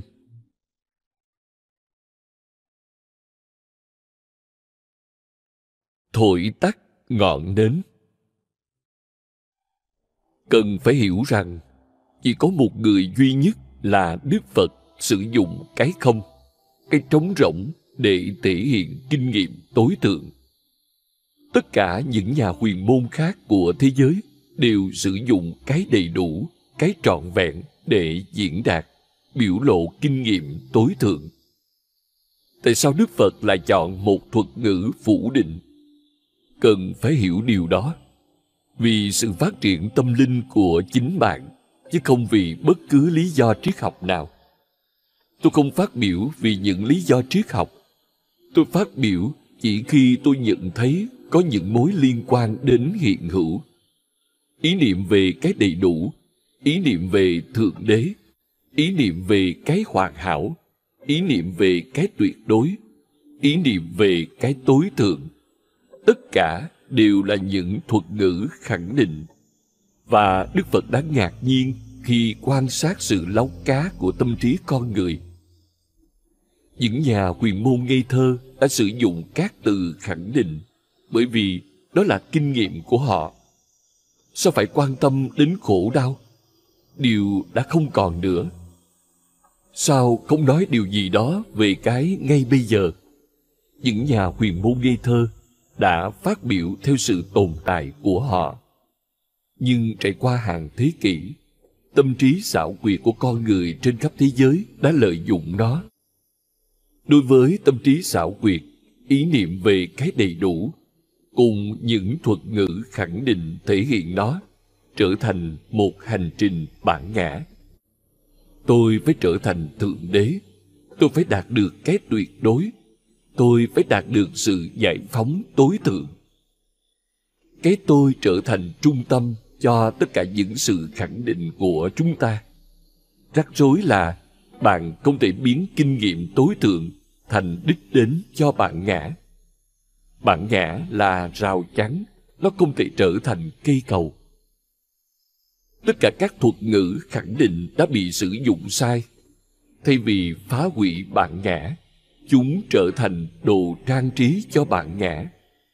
Tượng đế trở thành một mục đích. Bạn phải đạt được mục đích đó. Bạn trở nên vĩ đại hơn tượng đế. Hãy nhớ rằng mục đích không thể vĩ đại hơn bạn. Cái đạt được không thể vĩ đại hơn người đạt được đó. Thực tế này thật dễ hiểu. Tất cả các tôn giáo đã suy sụp vì sự nghi thơ đơn giản này của các nhà huyền môn. Đức phật là người có văn hóa nhất, có học thức nhất, phức tạp nhất, từng trở thành một nhà huyền môn. Không ai sánh được với ông trong toàn bộ lịch sử ông có thể thấy chỗ mà các nhà huyền môn ngây thơ đã vô tình trao cơ hội cho những tâm trí xảo quyệt lợi dụng. Ông ấy quyết định không sử dụng thuật ngữ khẳng định nào để chỉ mục đích tối thượng, nhằm phá hủy bản ngã và bất cứ khả năng nào mà bản ngã có thể lợi dụng. Ông gọi cái tối thượng là cái không, cái trống rỗng, Sunyata, con số không. Làm sao bạn ngã có thể biến con số không thành một mục đích? tượng đế có thể được biến thành mục đích chứ không phải con số không. Ai muốn trở thành con số không chứ? Họ khiếp sợ. Mọi người đều tránh tất cả những khả năng trở thành một con số không. Nhưng Đức Phật lại biến nó thành một biểu đạt của điều tối thượng. Từ ông ấy dùng là Niết Bàn. Nivada. Ông ấy chọn một từ vô cùng đẹp đẽ, nhưng ông ấy đã gây sốc cho tất cả các nhà tư tưởng và triết gia bằng cách chọn từ Niết Bàn làm cách biểu đạt quan trọng nhất cho kinh nghiệm tối thượng. Niết Bàn nghĩa là thổi tắt ngọn nến. Các nhà huyền môn khác đã nói rằng bạn ngập tràn ánh sáng rực rỡ, như thể hàng ngàn mặt trời thình lình cùng nhau mọc lên bên trong bạn. Như thể bầu trời đầy sao giáng xuống bên trong trái tim bạn. Những ý tưởng này lôi cuốn bạn ngã. Bạn ngã thích có tất cả các vì sao. Nếu không ở trong rương, cũng đính trên vỏ ngoài của chiếc rương. Ánh sáng rực rỡ. Bạn ngã đang rất thèm muốn. Để các bỏ gốc rễ, Đức Phật nói kinh nghiệm đó giống như thể bạn thổi tắt ngọn nến. Có một ngọn lửa nhỏ trên ngọn nến đang cho ta một ánh sáng nhỏ. Thậm chí giờ nó cũng ra đi. Và bạn bị bao vây bởi bóng tối tuyệt đối, bóng tối không đáy. Người ta từng nói với ông, nếu thầy tiếp tục thuyết giảng những điều này, sẽ không ai theo thầy nữa. Ai lại muốn bóng tối, bóng tối khổng lồ? Thầy điên rồi. Thầy nói rằng kinh nghiệm tối thượng là một cái chết tối thượng. Con người muốn cuộc sống vĩnh cửu, và thầy lại đang nói về cái chết tối thượng ư. Nhưng ông là một người kiên định, và bạn có thể thấy rằng trong 42 năm, ông đánh lệnh búa vào các bậc kỳ tài phương Đông mà không bao giờ thỏa hiệp với bản ngã. Ông cũng biết rằng cái ông gọi là bóng tối có quá nhiều ánh sáng. Đó là lý do tại sao đó trông như bóng tối. Nếu một ngàn mặt trời mọc trong bạn, bạn nghĩ sao? Bạn sẽ cảm thấy ánh sáng rực rỡ ư? Bạn sẽ cảm thấy bóng tối mênh mông. Nó sẽ quá chói mắt. Chỉ cần nhìn vào một mặt trời trong vài giây là bạn đã cảm thấy mắt mình sắp sửa mù. Nếu một ngàn mặt trời ở trong bạn, bên trong tâm trí, trải nghiệm sẽ là bóng tối chứ không phải ánh sáng. Sẽ mất một thời gian dài để bạn làm quen, để mắt bạn trở nên đủ mạnh để nhìn, chậm rãi từng chút một. Bóng tối chuyển thành ánh sáng, cái chết chuyển thành sự sống, cái trống rỗng chuyển thành cái đầy đủ. Nhưng ông ấy không bao giờ nói những điều đó. Ông ấy không bao giờ nói rằng bóng tối sẽ chuyển thành ánh sáng. Và ông ấy không bao giờ nói rằng cái chết sẽ trở thành sự hồi sinh vào một thời điểm sau đó. Bởi vì ông ấy biết bạn nhã xảo quyệt như thế nào. Nếu ông ấy nói thế, bạn nhã sẽ nói Thế thì chẳng vấn đề gì Mục tiêu của chúng ta vẫn không thay đổi. Chỉ là chúng ta sẽ phải đi qua một chút đêm tối của linh hồn. Nhưng cuối cùng chúng ta sẽ có ánh sáng rực rỡ Hàng ngàn mặt trời. Đức Phật đã phủ nhận rằng Thượng Đế tồn tại. Không phải ông chống lại Thượng Đế.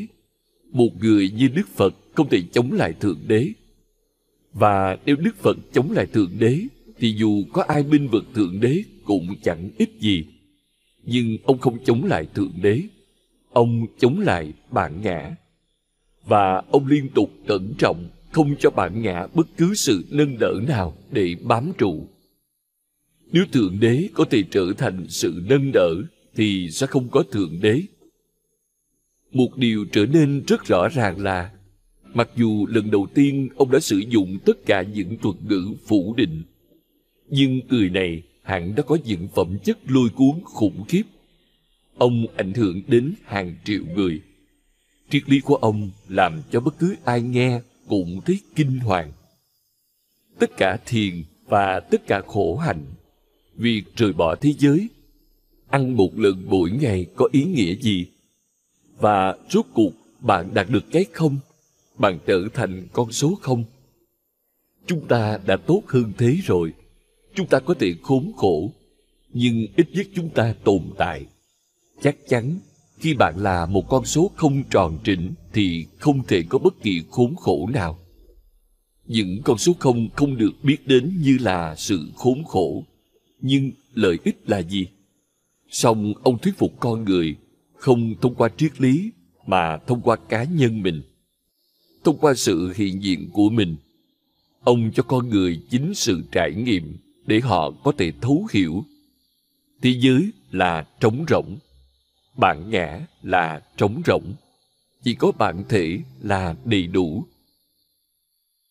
có rất nhiều lý do cho việc tư tưởng của đức phật biến mất ở ấn độ, nhưng đây là một trong những lý do quan trọng nhất trong nhiều thế kỷ trước đức phật, tất cả các nhà huyền môn, triết gia và nhà tiên tri ấn độ đã sử dụng những thuật ngữ khẳng định chưa ai từng nghe thấy sự phủ định dưới ảnh hưởng của Đức Phật, họ theo ông, nhưng khi ông qua đời, các đệ tử bắt đầu biến mất.